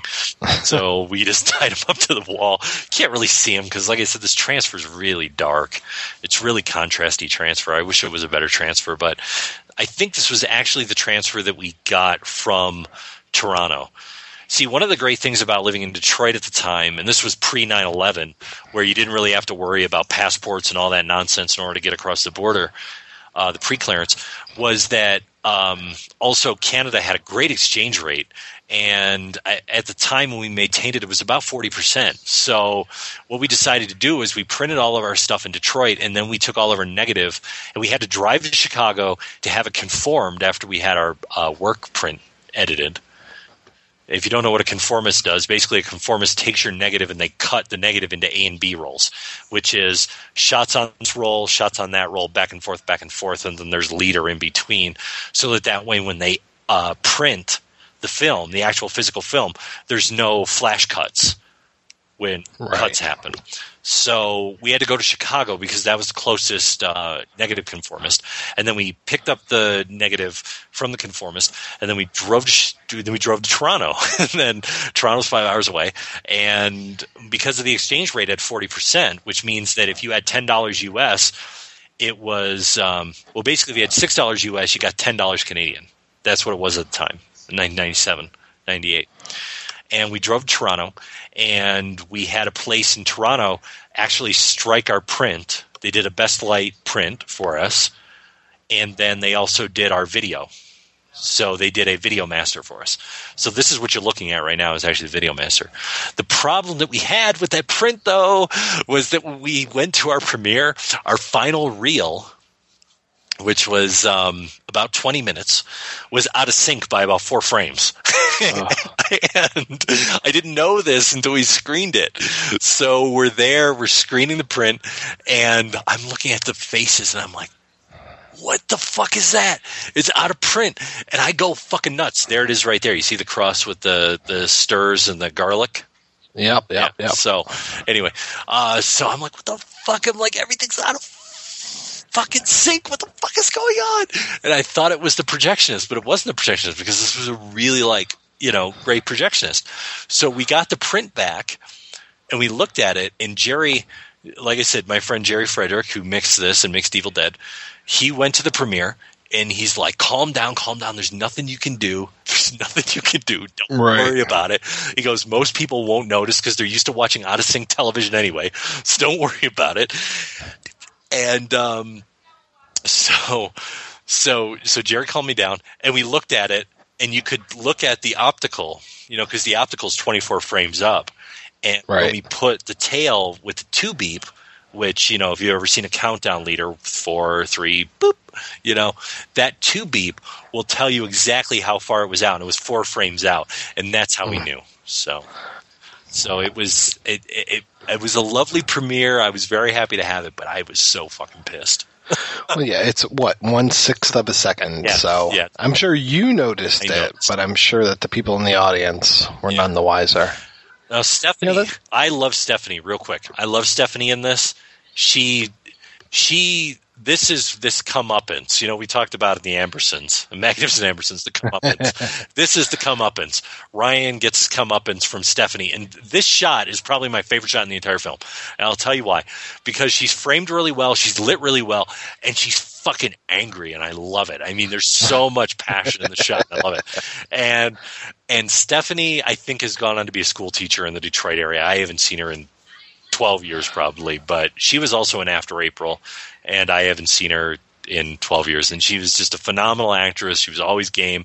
Put her in this sort of like S&M outfit, as you see, you know, because all vampires are S&M people, of course. They all got to wear black and, you know, leather and I saw the hunger. I know. yeah. So it's cliche. But uh, anyway, she's so fucking good. And the other thing is, is if you see this in the 16, you can barely see it in the back. She has this thing that's holding her hair back. And I just love the way it kind of floats. This sort of feather that holds her hair back. And in the light and everything, it just really plays really well. I love it. I love this. I don't want one of the 108 diseases you probably have.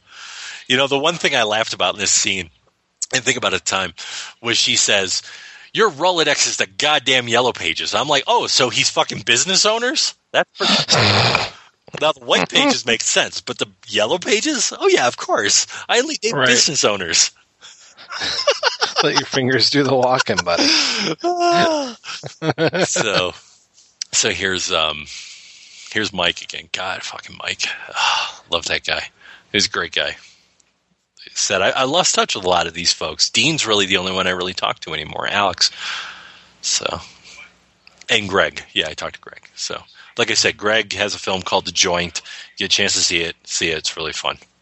Especially if you smoke some dope and then watch it because it's about marijuana uh, dispensaries. Well, with you being in Colorado, you should be able to get your hands on that fairly easily. yeah, it works really well. So, okay, downtown Detroit, Leland City Club. This is actually in the parking lot of the same place where they had the whole like car. Ah, we're gonna crash! Oh my god! That that was in actually the parking lot of a church in Warren, around the corner from Sean's house. So, so this is all the fucking beautiful magic of movie making.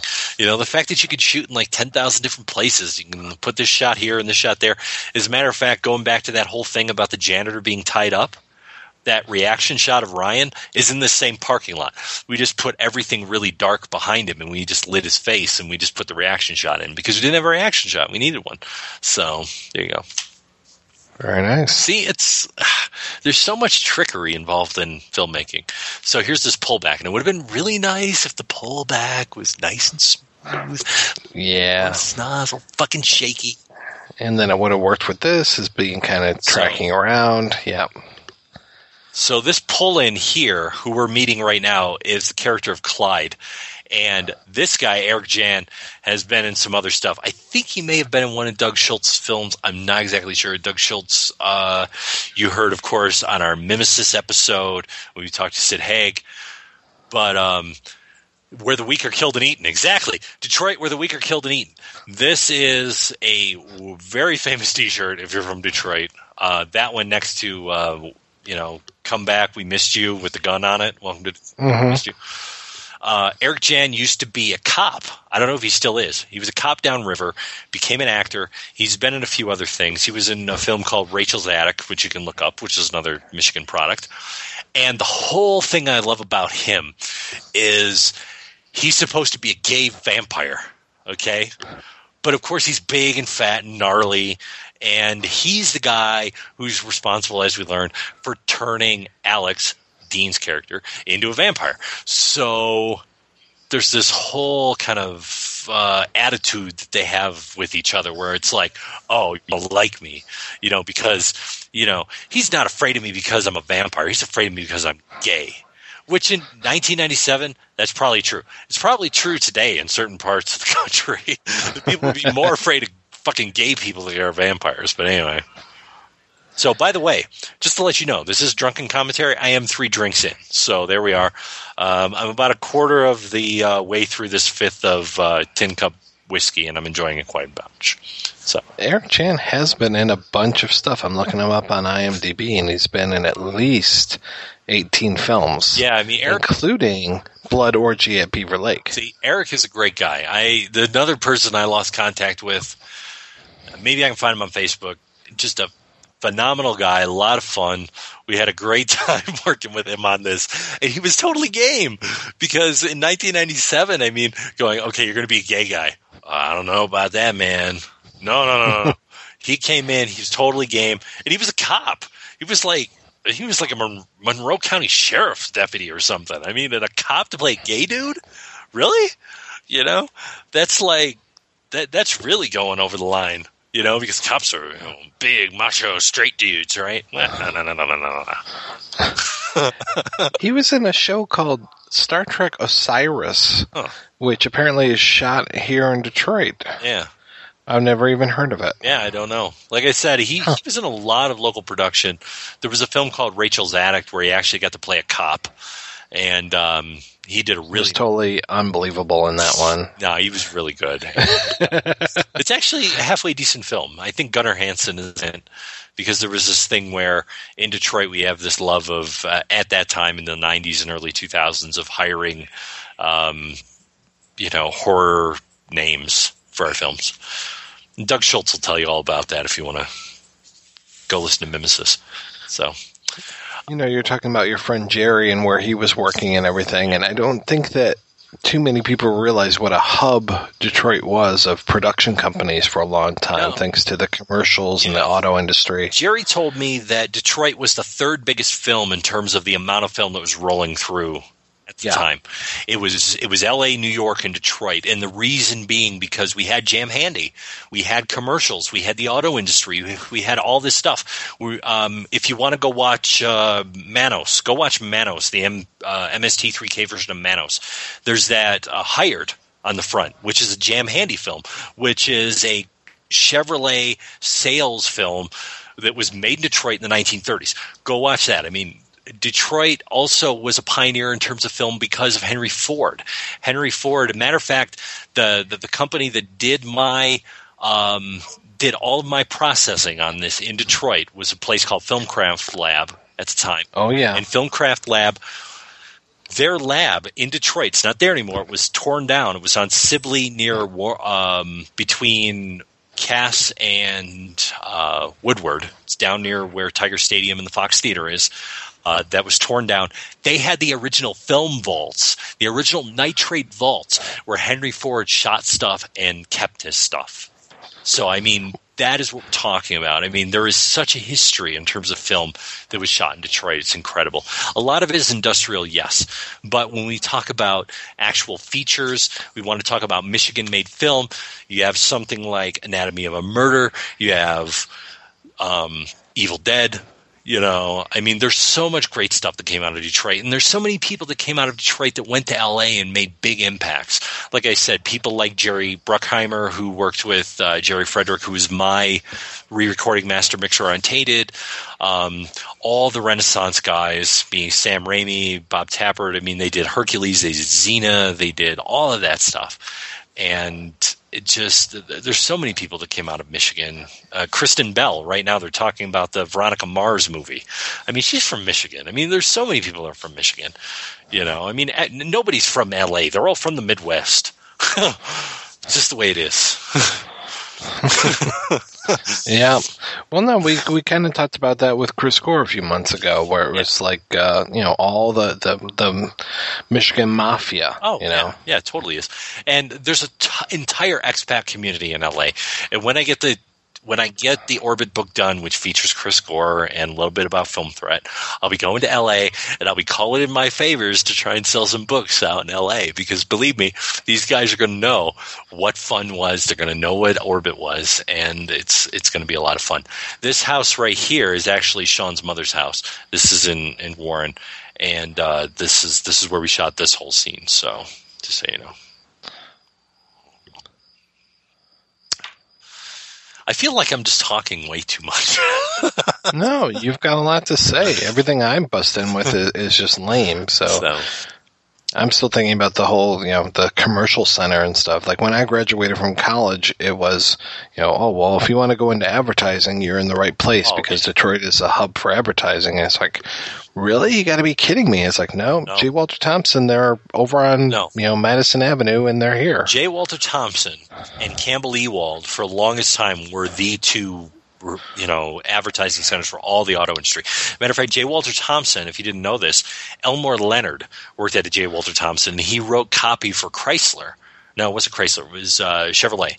And during the day, much like we'll do now when we're on our computers, and don't tell me you don't do this, um, he would open up the drawer in his desk, because I asked him about this when I interviewed uh, Elmore, um, and he would write on a notepad in his desk. And when the boss would come by, he would shut the drawer and then get back to what he was doing. And then he would take those pages home and he would type everything up. And that's until he got to a point where he was able to make enough money doing short stories and novels to become Elmore Leonard, who we all know and love and sadly has passed away. But he told me he's like my first job was writing copy for for Chevrolet ads. He's like it sucked. It was horrible, but he goes it offered me the opportunity to do my writing as well. So you know, there's so many people that came out of that, and it's just been you know D- Detroit. This is not bragging. Detroit is the most important city in the last hundred years, hands down. And if anybody wants to argue with me, you may say, okay, New York, maybe LA, whatever. But when we talk about what are you driving today, that's Detroit. When we talk about the music, be it John Lee Hooker, Motown, Funkadelic, Parliament, fucking Stooges that started punk rock, okay? Bob Seger, Ted Nugent, you know, um, You said Iggy Pop. Iggy, yeah, Stooges, Iggy Pop, you know, Jack White, Eminem. Eminem is considered the greatest rapper of all time, even by folks who have a different skin color than him. Okay? Detroit is the most important city in the last hundred years. And I'll tell you what, it's also the city of the future. And you want to know why? Because it represents the rise and the fall of this country. It represents everything that Americans fear that'll happen to them. And that's what Detroit is. Anyway, this right here, this guy, let me get off my soapbox. This Is this Glenn Danzig? he looks like it, but actually, Dean, I can't remember his last name, but Dean looks more like Trent Reznor if he didn't have all that makeup and shit on his face. he worked at a record store in Detroit that I used to go to called Absolute Music, which was in uh, Clinton Township. And we asked him to play this part of the Dead Vampire. And the idea was that Dean was trying to track down the next person on that list. Remember that list? Okay, Right. there's this guy, this guy, this guy killed this guy. Here's the next guy, and he's the next guy that Slain the vampire killed. So Alex Dean's character was trying to track him down because he was hoping that he could save him before Slain showed up. And this guy, he was awesome. I love this guy. He was the guy who showed me in store at uh, Absolute Music the Happiness in Slavery video the first time on a VHS tape, and it blew my fucking mind. Bob Flanagan. If you haven't seen Sick, Bob Flanagan, the documentary on him, which was Oh, done by. Kirby Dick, who did uh, this film has not uh, been rated. Is that what it's called? There's Not yet rated. Yeah. Yeah. Go see that. It's on. I think it's on Netflix. Instant. It's fucking amazing. Bob Flanagan, the super masochist. Sadly, he's dead. He had. um Did he also have ALS? I can't remember. He had um, Cystic cystic fibrosis. fibrosis. Yeah. yeah. and Bob Flanagan was this guy who um, he was just a masochist. Like he was married to this woman. He was the happiest guy on the planet because she used to like you know put clothespins on him and you know fuck him in the ass with giant dildo or something. I don't know, but it was really. Um, he just had this thing with masochism, with pain. And if you've ever like, do yourself a favor, go see the Happiness in Slavery video. I'm sure you can find on YouTube maybe an edited version. If you can find the unedited version, it's even better. And it's just so powerful. It's just so raw. Because all I remember is this guy is like in this dentist chair, and there are these claws that like rip into him, and in the end, he's like pushed through a um, like a meat grinder. And it's just it's so amazing. Nine Inch Nails is such a great song. This gal here is uh, Belinda, and she was also part of our acting class. And this is at a place called the Van Dyke Park Hotel. She pours coffee like she means it. Yeah, she means it. Um, this place no longer exists. The Van Dyke Park Hotel failed, and it was turned into a senior center. And it's located at um, it's right over by the GM Tech Center, which is on Van Dyke, just north, uh, just south of 15 Mile. So it's like uh, Chicago Road and Van Dyke. And then we shot this. I don't even know if this restaurant still exists inside of there but um, you'll notice all the Detroit stuff. There's Lion and there's Grant Hill because Grant Hill was the big piston at the time, and there's Tigers. And um, so they stop at this place to get something to eat, and that's where we're at here. He's drunk right now. Give him a break.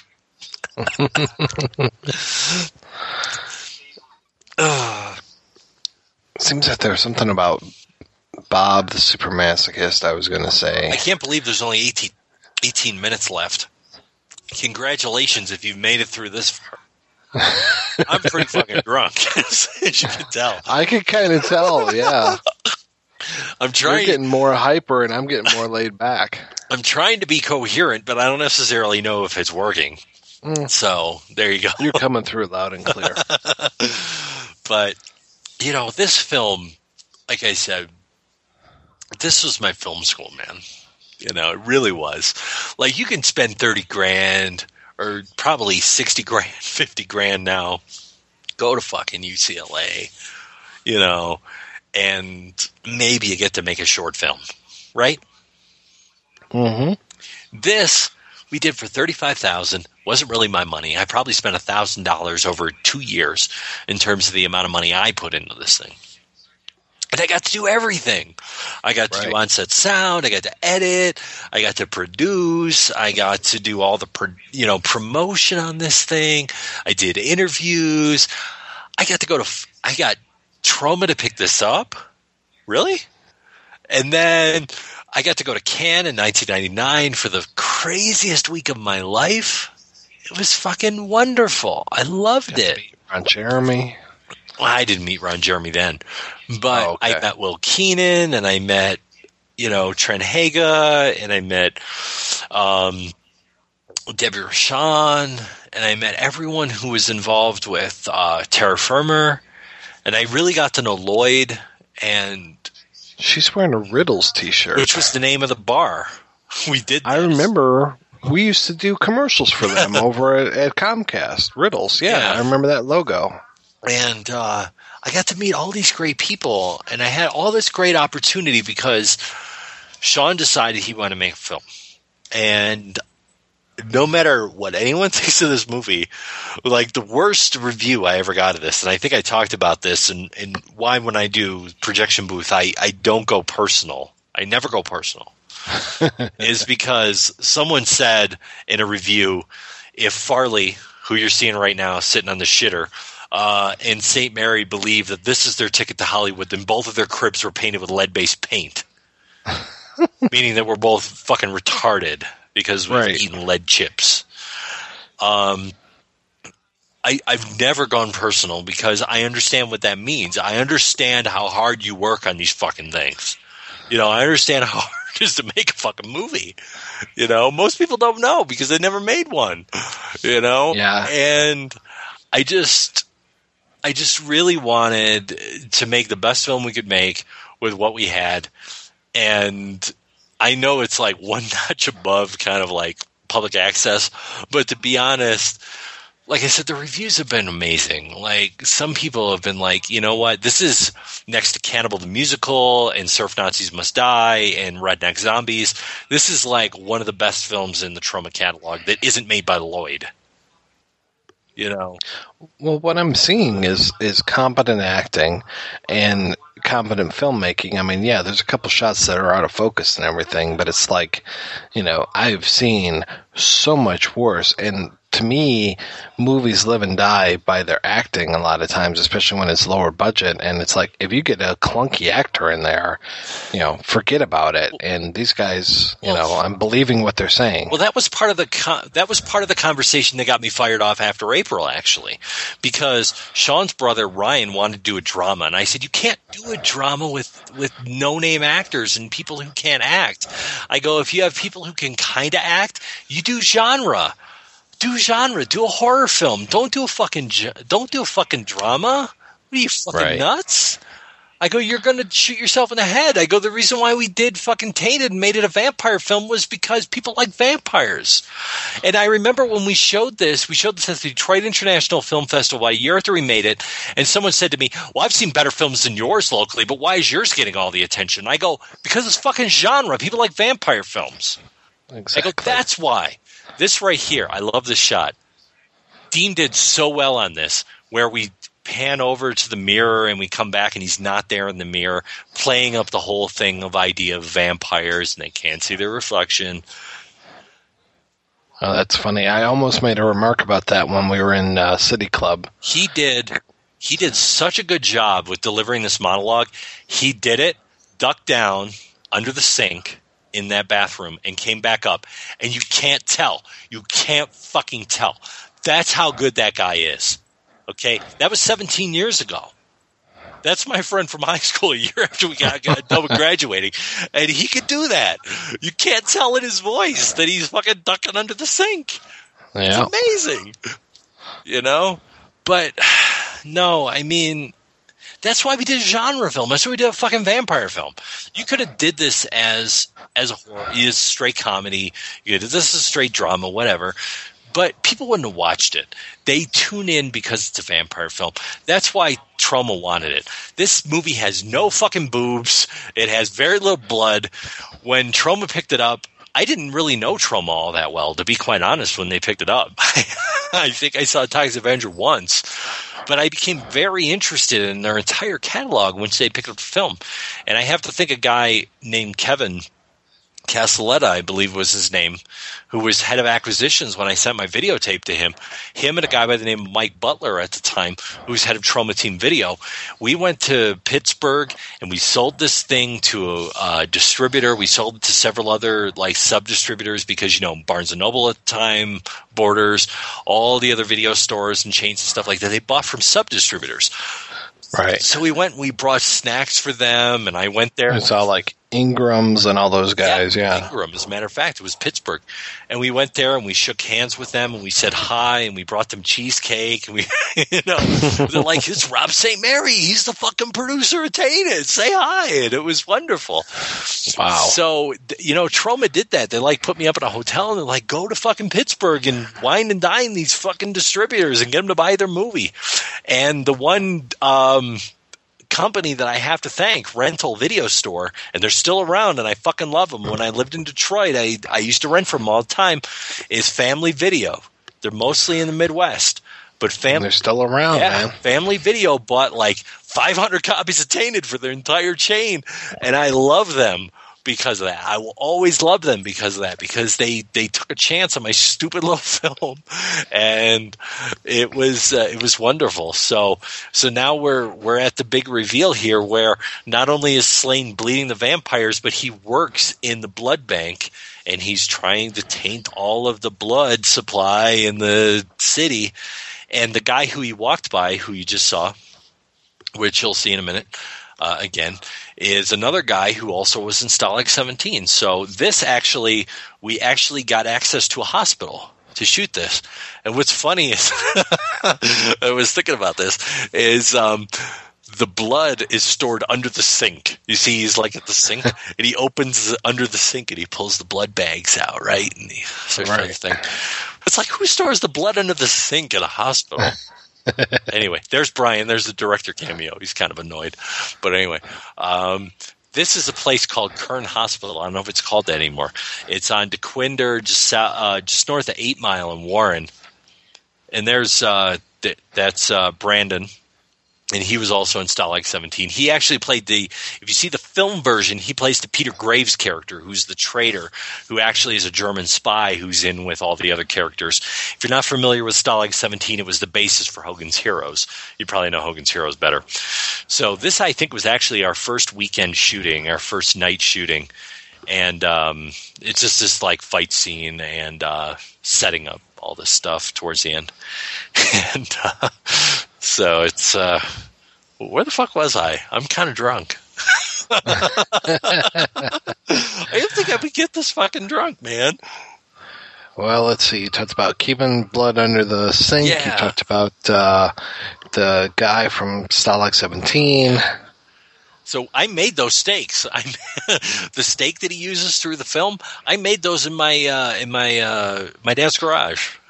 Nice. I sawed them down and I filed them up and everything. And like I said, these these fight scenes are pretty funny. Actually, I think they do a good job with it. I mean, uh, they they don't. Uh, you know, I mean, considering what we had, we did all right. You know, if it was well, you actually had Yuen Woo-ping actually did the uh, fight choreography, isn't that true? It's all on wires. It's all Oh, on okay. wires. Yeah, I'm not a big Wire Fu fan, you know. Yeah. But the thing that's funny is Benny, who I told you about, who helped us coordinate all this fighting, he actually was like a black belt in some martial art or whatever. But I love this. This is so simple.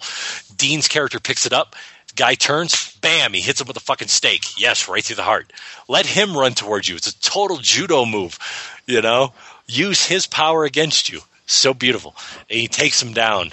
And what's the final line that he says to him as he fucking gives it to him? He says, Thank you. That's right. Put me out of my fucking misery. You know? Yes Nice. because people people like this people who are so sadistic people don't want to take it out on other people they want to be put out of their misery that's the, one of the things that i learned about bullies as a matter of fact when it comes to that steak you see that steak he's holding there jason that's a half steak as a matter of fact the uh, we, we had one that was cut in half and we painted with blood so he's just sort of holding a half a piece of wood up to his chest so i've ruined it for you i know there you go movie magic once again I think they call a half steak a filet mignon. It is. It's very small. If you get some butter on it, it's a London broil. So there you go. Nice. So I'm enjoying this whiskey. I got to tell you, look it up. It's called uh, Tin Cup. I'm going to put a link to it up on there. So here we are. We're burning the cooler full of tainted blood. That's how it ends. What time is it? Uh, it's 12:45. Well, you know, if we hurry up, we can catch uh, Daryl Hannah catch uh, Harrison Ford in her crotch. Oh yeah, we got to get there for that. Of course you do, because that's fucking awesome scene in Blade Runner. If you haven't seen Blade Runner, go look at it. And then once you watch Blade Runner, go listen to our Blade Runner episode. So here we are, the end of Tainted. Yes, thank you for spending the time with Mike and I as I get uh, exceedingly drunk and tell you about life when I was 19 years old, 17 odd years ago, here on what is today's date? Today is May 14th. 2014, dedicated to the memory of Michael Farley, 1947, 1997. That's Sean's dad, as I told you. He was fire marshal of the city of Warren, Michigan. Very nice guy. Only met him a couple of times, but it was his money. It was his inheritance that helped to make this movie possible. The thirty odd thousand dollars that we helped to to spend to make this movie. And speaking of thirty five thousand dollars, which we spent to make this movie. If I had thirty-five thousand dollars today with the techniques that you can do, I could remake the fucking Lord of the Rings trilogy because it is so cheap to make a really good-looking film. So Stacy Murphy, that's the woman who's in the bed in the beginning. Oh my god, I haven't thought of her in years. So, um, you know, we even we even credited the fucking dogs. Ryan's dog, Mike's dog, Red, the gas station attendant. Yeah, that's me. All right, there you go. So, Red. Dean. We just have him listed as Dean. Marcus Stoll, the dead vamp. Dean. I don't even know what his fucking last name was. So all the bar, No wonder you couldn't. yeah, all the bar extras. Those are just people from uh, Jamin Fight. Actually, Jamin Fight is uh, is a guy who did some uh, stuff. He was the camp commandant in Stalag 17, which we did. Throw another Jesus on the barbecue. It's my friend Chris Urbanski did that. Benny Sorrentino, Jerry Frederick, Motion Picture Sound. Of course, got to thank him. Filmcraft Lab. Editing RS, Glendale, California. Like I said, they shipped all this shit out to us, and we edited it. Uh, Lucille Peak at Peak Film. It was just wonderful. Fumbling Towards Ecstasy. That's the fucking album. Jesus Christ. I can't even remember Sarah McLachlan. Anyway, go ahead. I got nothing. So Jesse McClear, Heavy Water Factory, Battery, Black Magic Crossing. I don't even think they exist anymore. They were a, a local band. There was sort of a hip hop band, uh, which is on the radio in one of the one of the scenes. Sixteen Volt, Die Warzau, Killing Floor. All these were like industrial bands that Brian was really into at the time. And uh, we just contacted them and said, "Hey, we like your stuff. Would you be willing to, um, you know, uh, let us use your use your music?" This theme that you're hearing over the end credits, this was written by Battery, which you see right there, exclusively for Tainted Batteries, courtesy of Cop International.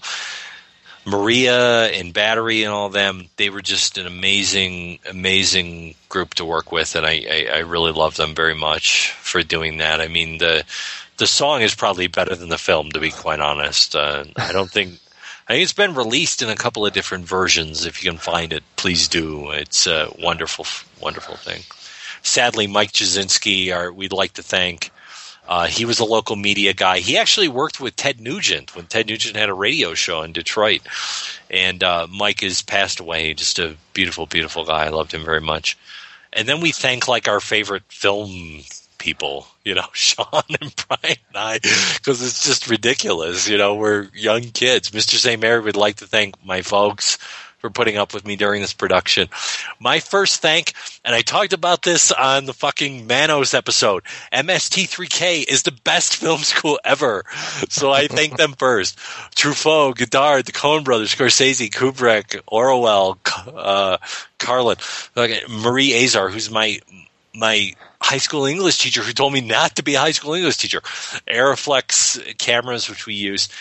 And then the last line you get right here we just want to make everyone happy. We just want to make everyone, what the fuck does that even mean? Okay. Right.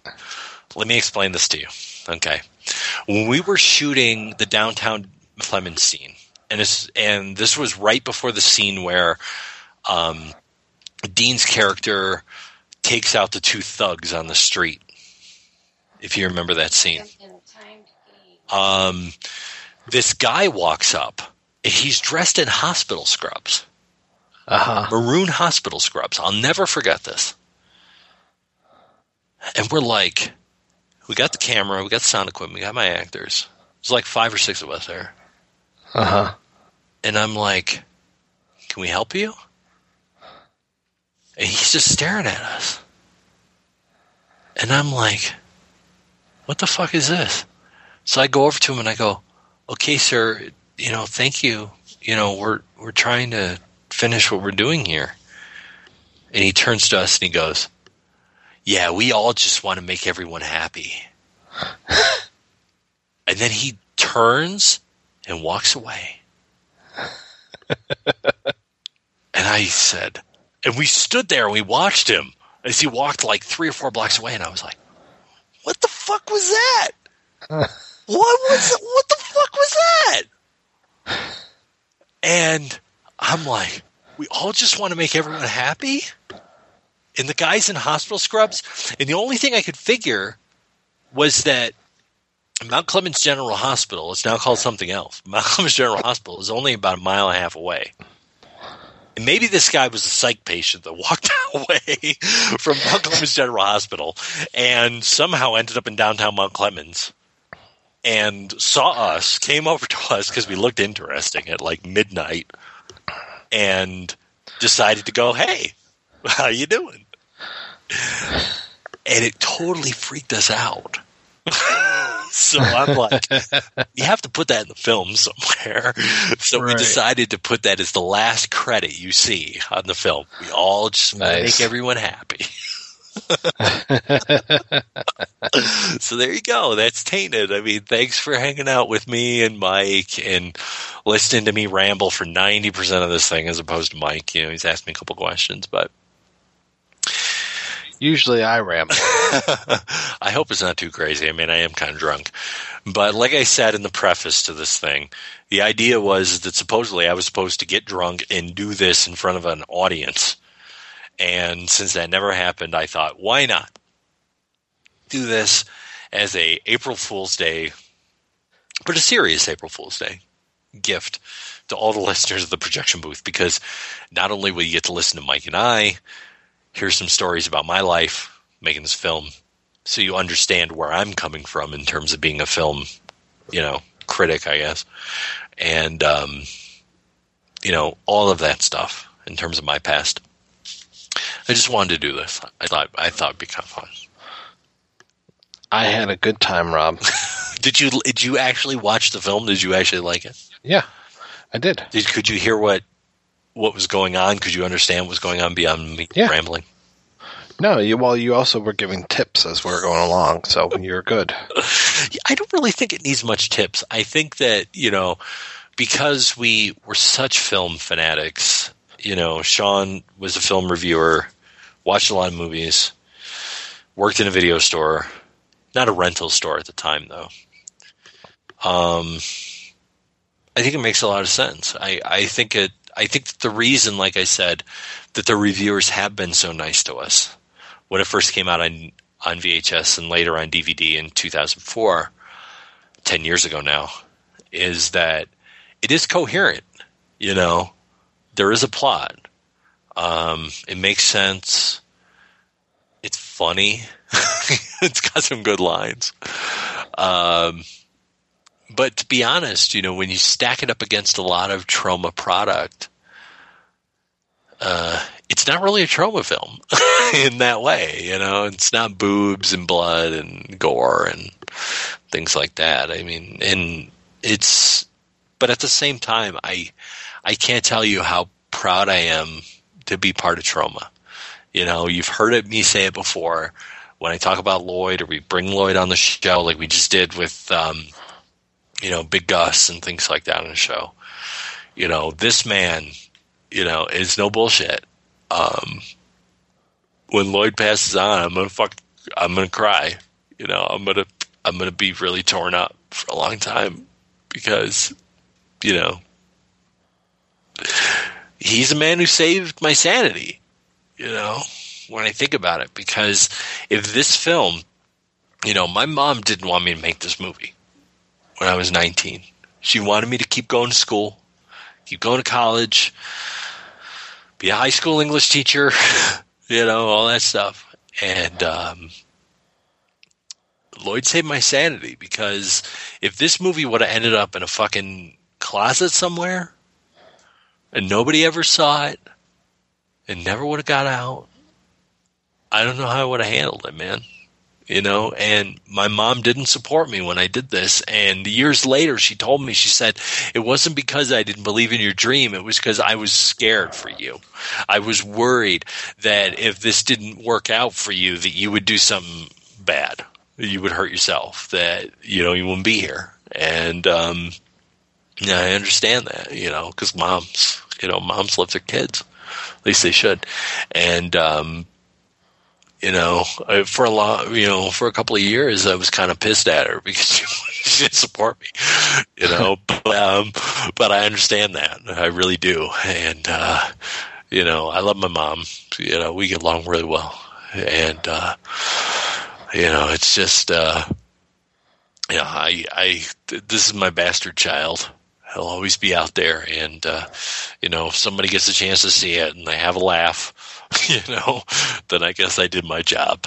You know, it uh, it was it was a lifelong dream. I mean, I when I went away to school right after high school, I went to Eastern Michigan University. I went there for one one semester, and I had I had a bad time, and I came back home, and I went to Wayne State, and then I dropped out of school, and I made this film, and I wrote in my journal in 2006, in the fall of 2006, I said my goal, my goal is to have my name on the front credits of a film in 10 years.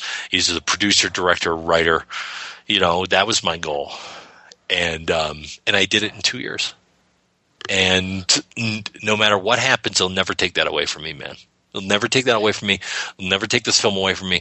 They'll never take the memories that I have of Cannes 90, 1999 away from me 15 years ago and all the great people that I met and, uh, you know, great friends that I have. Go listen to Terror Firmer.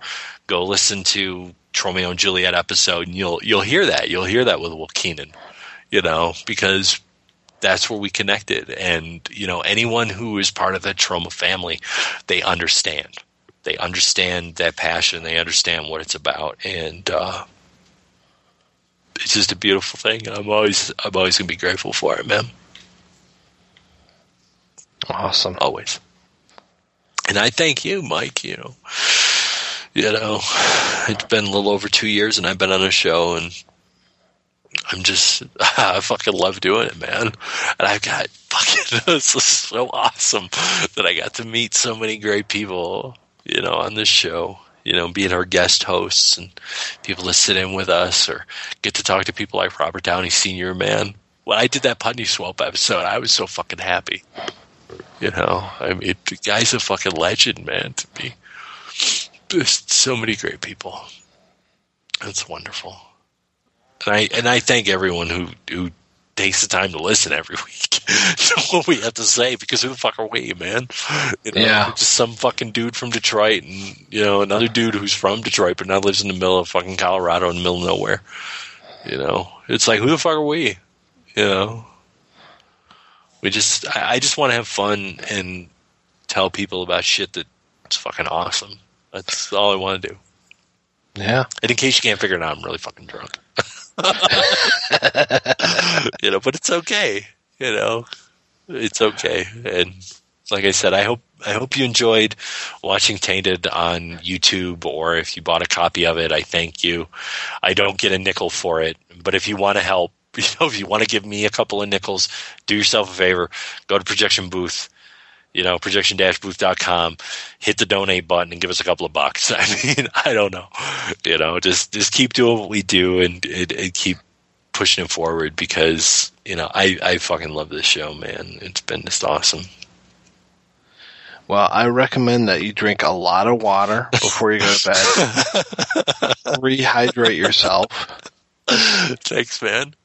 Yeah, and uh, yeah, this has been great. Nice to spend a Friday evening with you, man. Thanks. I I hope you liked it too. I I did. you know I It was a lot of fun. one of the first one of the first things I did. I, I the first episode I ever recorded with Mike was in Mike's basement, and we did Bloodsucking Freaks. And if you haven't watched Bloodsucking Freaks, watch it and then go listen to the show. And um, I think it was that time that I that I came over. I gave you a copy of Tainted, and I'm like, here, you know, you don't have to watch it now, whatever. And I'm glad you didn't watch it until now, because it's not something you know they the people probably want to watch over and over again. But you know, like I said, it has special memories for me, and you know, between making it and getting it out there and showing it to people, and then going to Cannes, being in a one bedroom apartment with probably 20 people, which is probably a fire hazard. There's someone sleeping. there was someone sleeping in the bathtub when we were in Cannes. Right. I didn't sleep for four days because it was impossible, and by the fourth day, I started to hallucinate. And uh, but it was, I mean, Cannes was like my Fear and Loathing in Las Vegas. Go watch Fear and Loathing in Las Vegas, and you'll know what sort of like Cannes was like for me. It was crazy and it was amazing, and I met just phenomenal people. I was really pissed off that Ron Howard destroyed my uh, John Sayles autograph by signing his name next to John Sayles in my travel journal, but it's okay now. And I met, I got an autograph from Forest Whitaker, who was fucking cool because he was showing Ghost Dog again, which I hope we'll talk about in the show someday. But you know, God, fucking Cannes was amazing. It was 15 years ago. It feels like it was two days ago, and I was there when Lloyd said "fuck you" to the Slamdance guys and said, "I'm going to start my own fucking film festival, and I'm going to shove it up your ass in Park City during Sundance, and I'm going to call it TromaDance, and it's going to be free." And I was there when that happened. And if you're a filmmaker and you have a short film, put your shit in the TromaDance. Serious. It's like no entry fee. Lloyd does a fucking amazing job. And just do yourself a favor. Just fucking buy like everything you can from Troma and just keep them going. Because Lloyd's an amazing guy. And I have so much respect for him and I love him so much. They're the last real independent film company in America. They really are. And um, we need those fucking crazy bastards more now than ever. You know, we just do. And ah, God, I just love all those guys. I really do. So, yeah, I'm really fucking drunk. this is going to be really fun to listen to. Not for me, not for me to listen to, but for you to listen to. So I hope you enjoy this.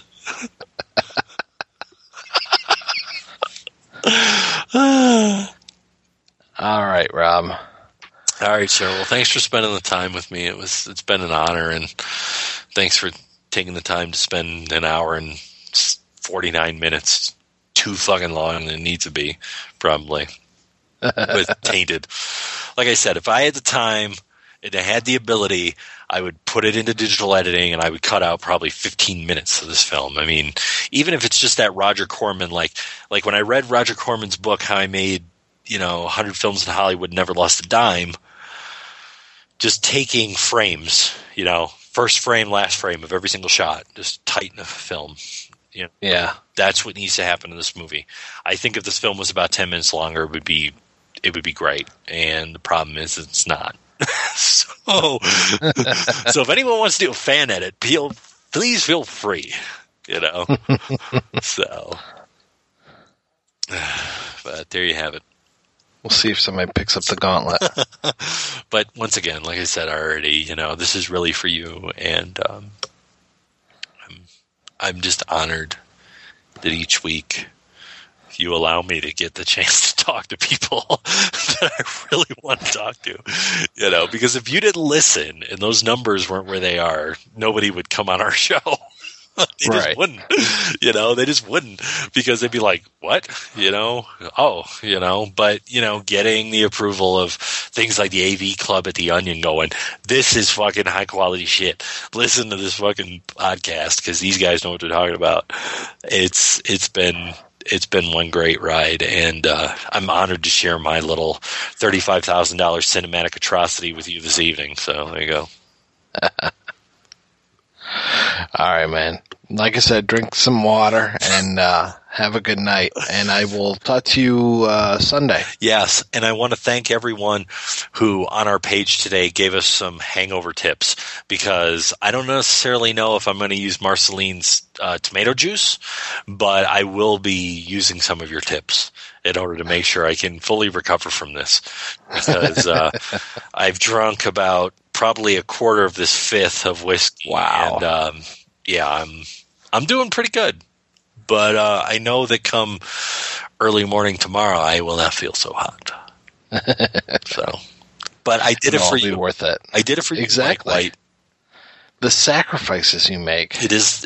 Remember, it's the sacrifices we make for art. Exactly. You know, because art matters. and if you don't believe that, then just don't bother listening to us anymore.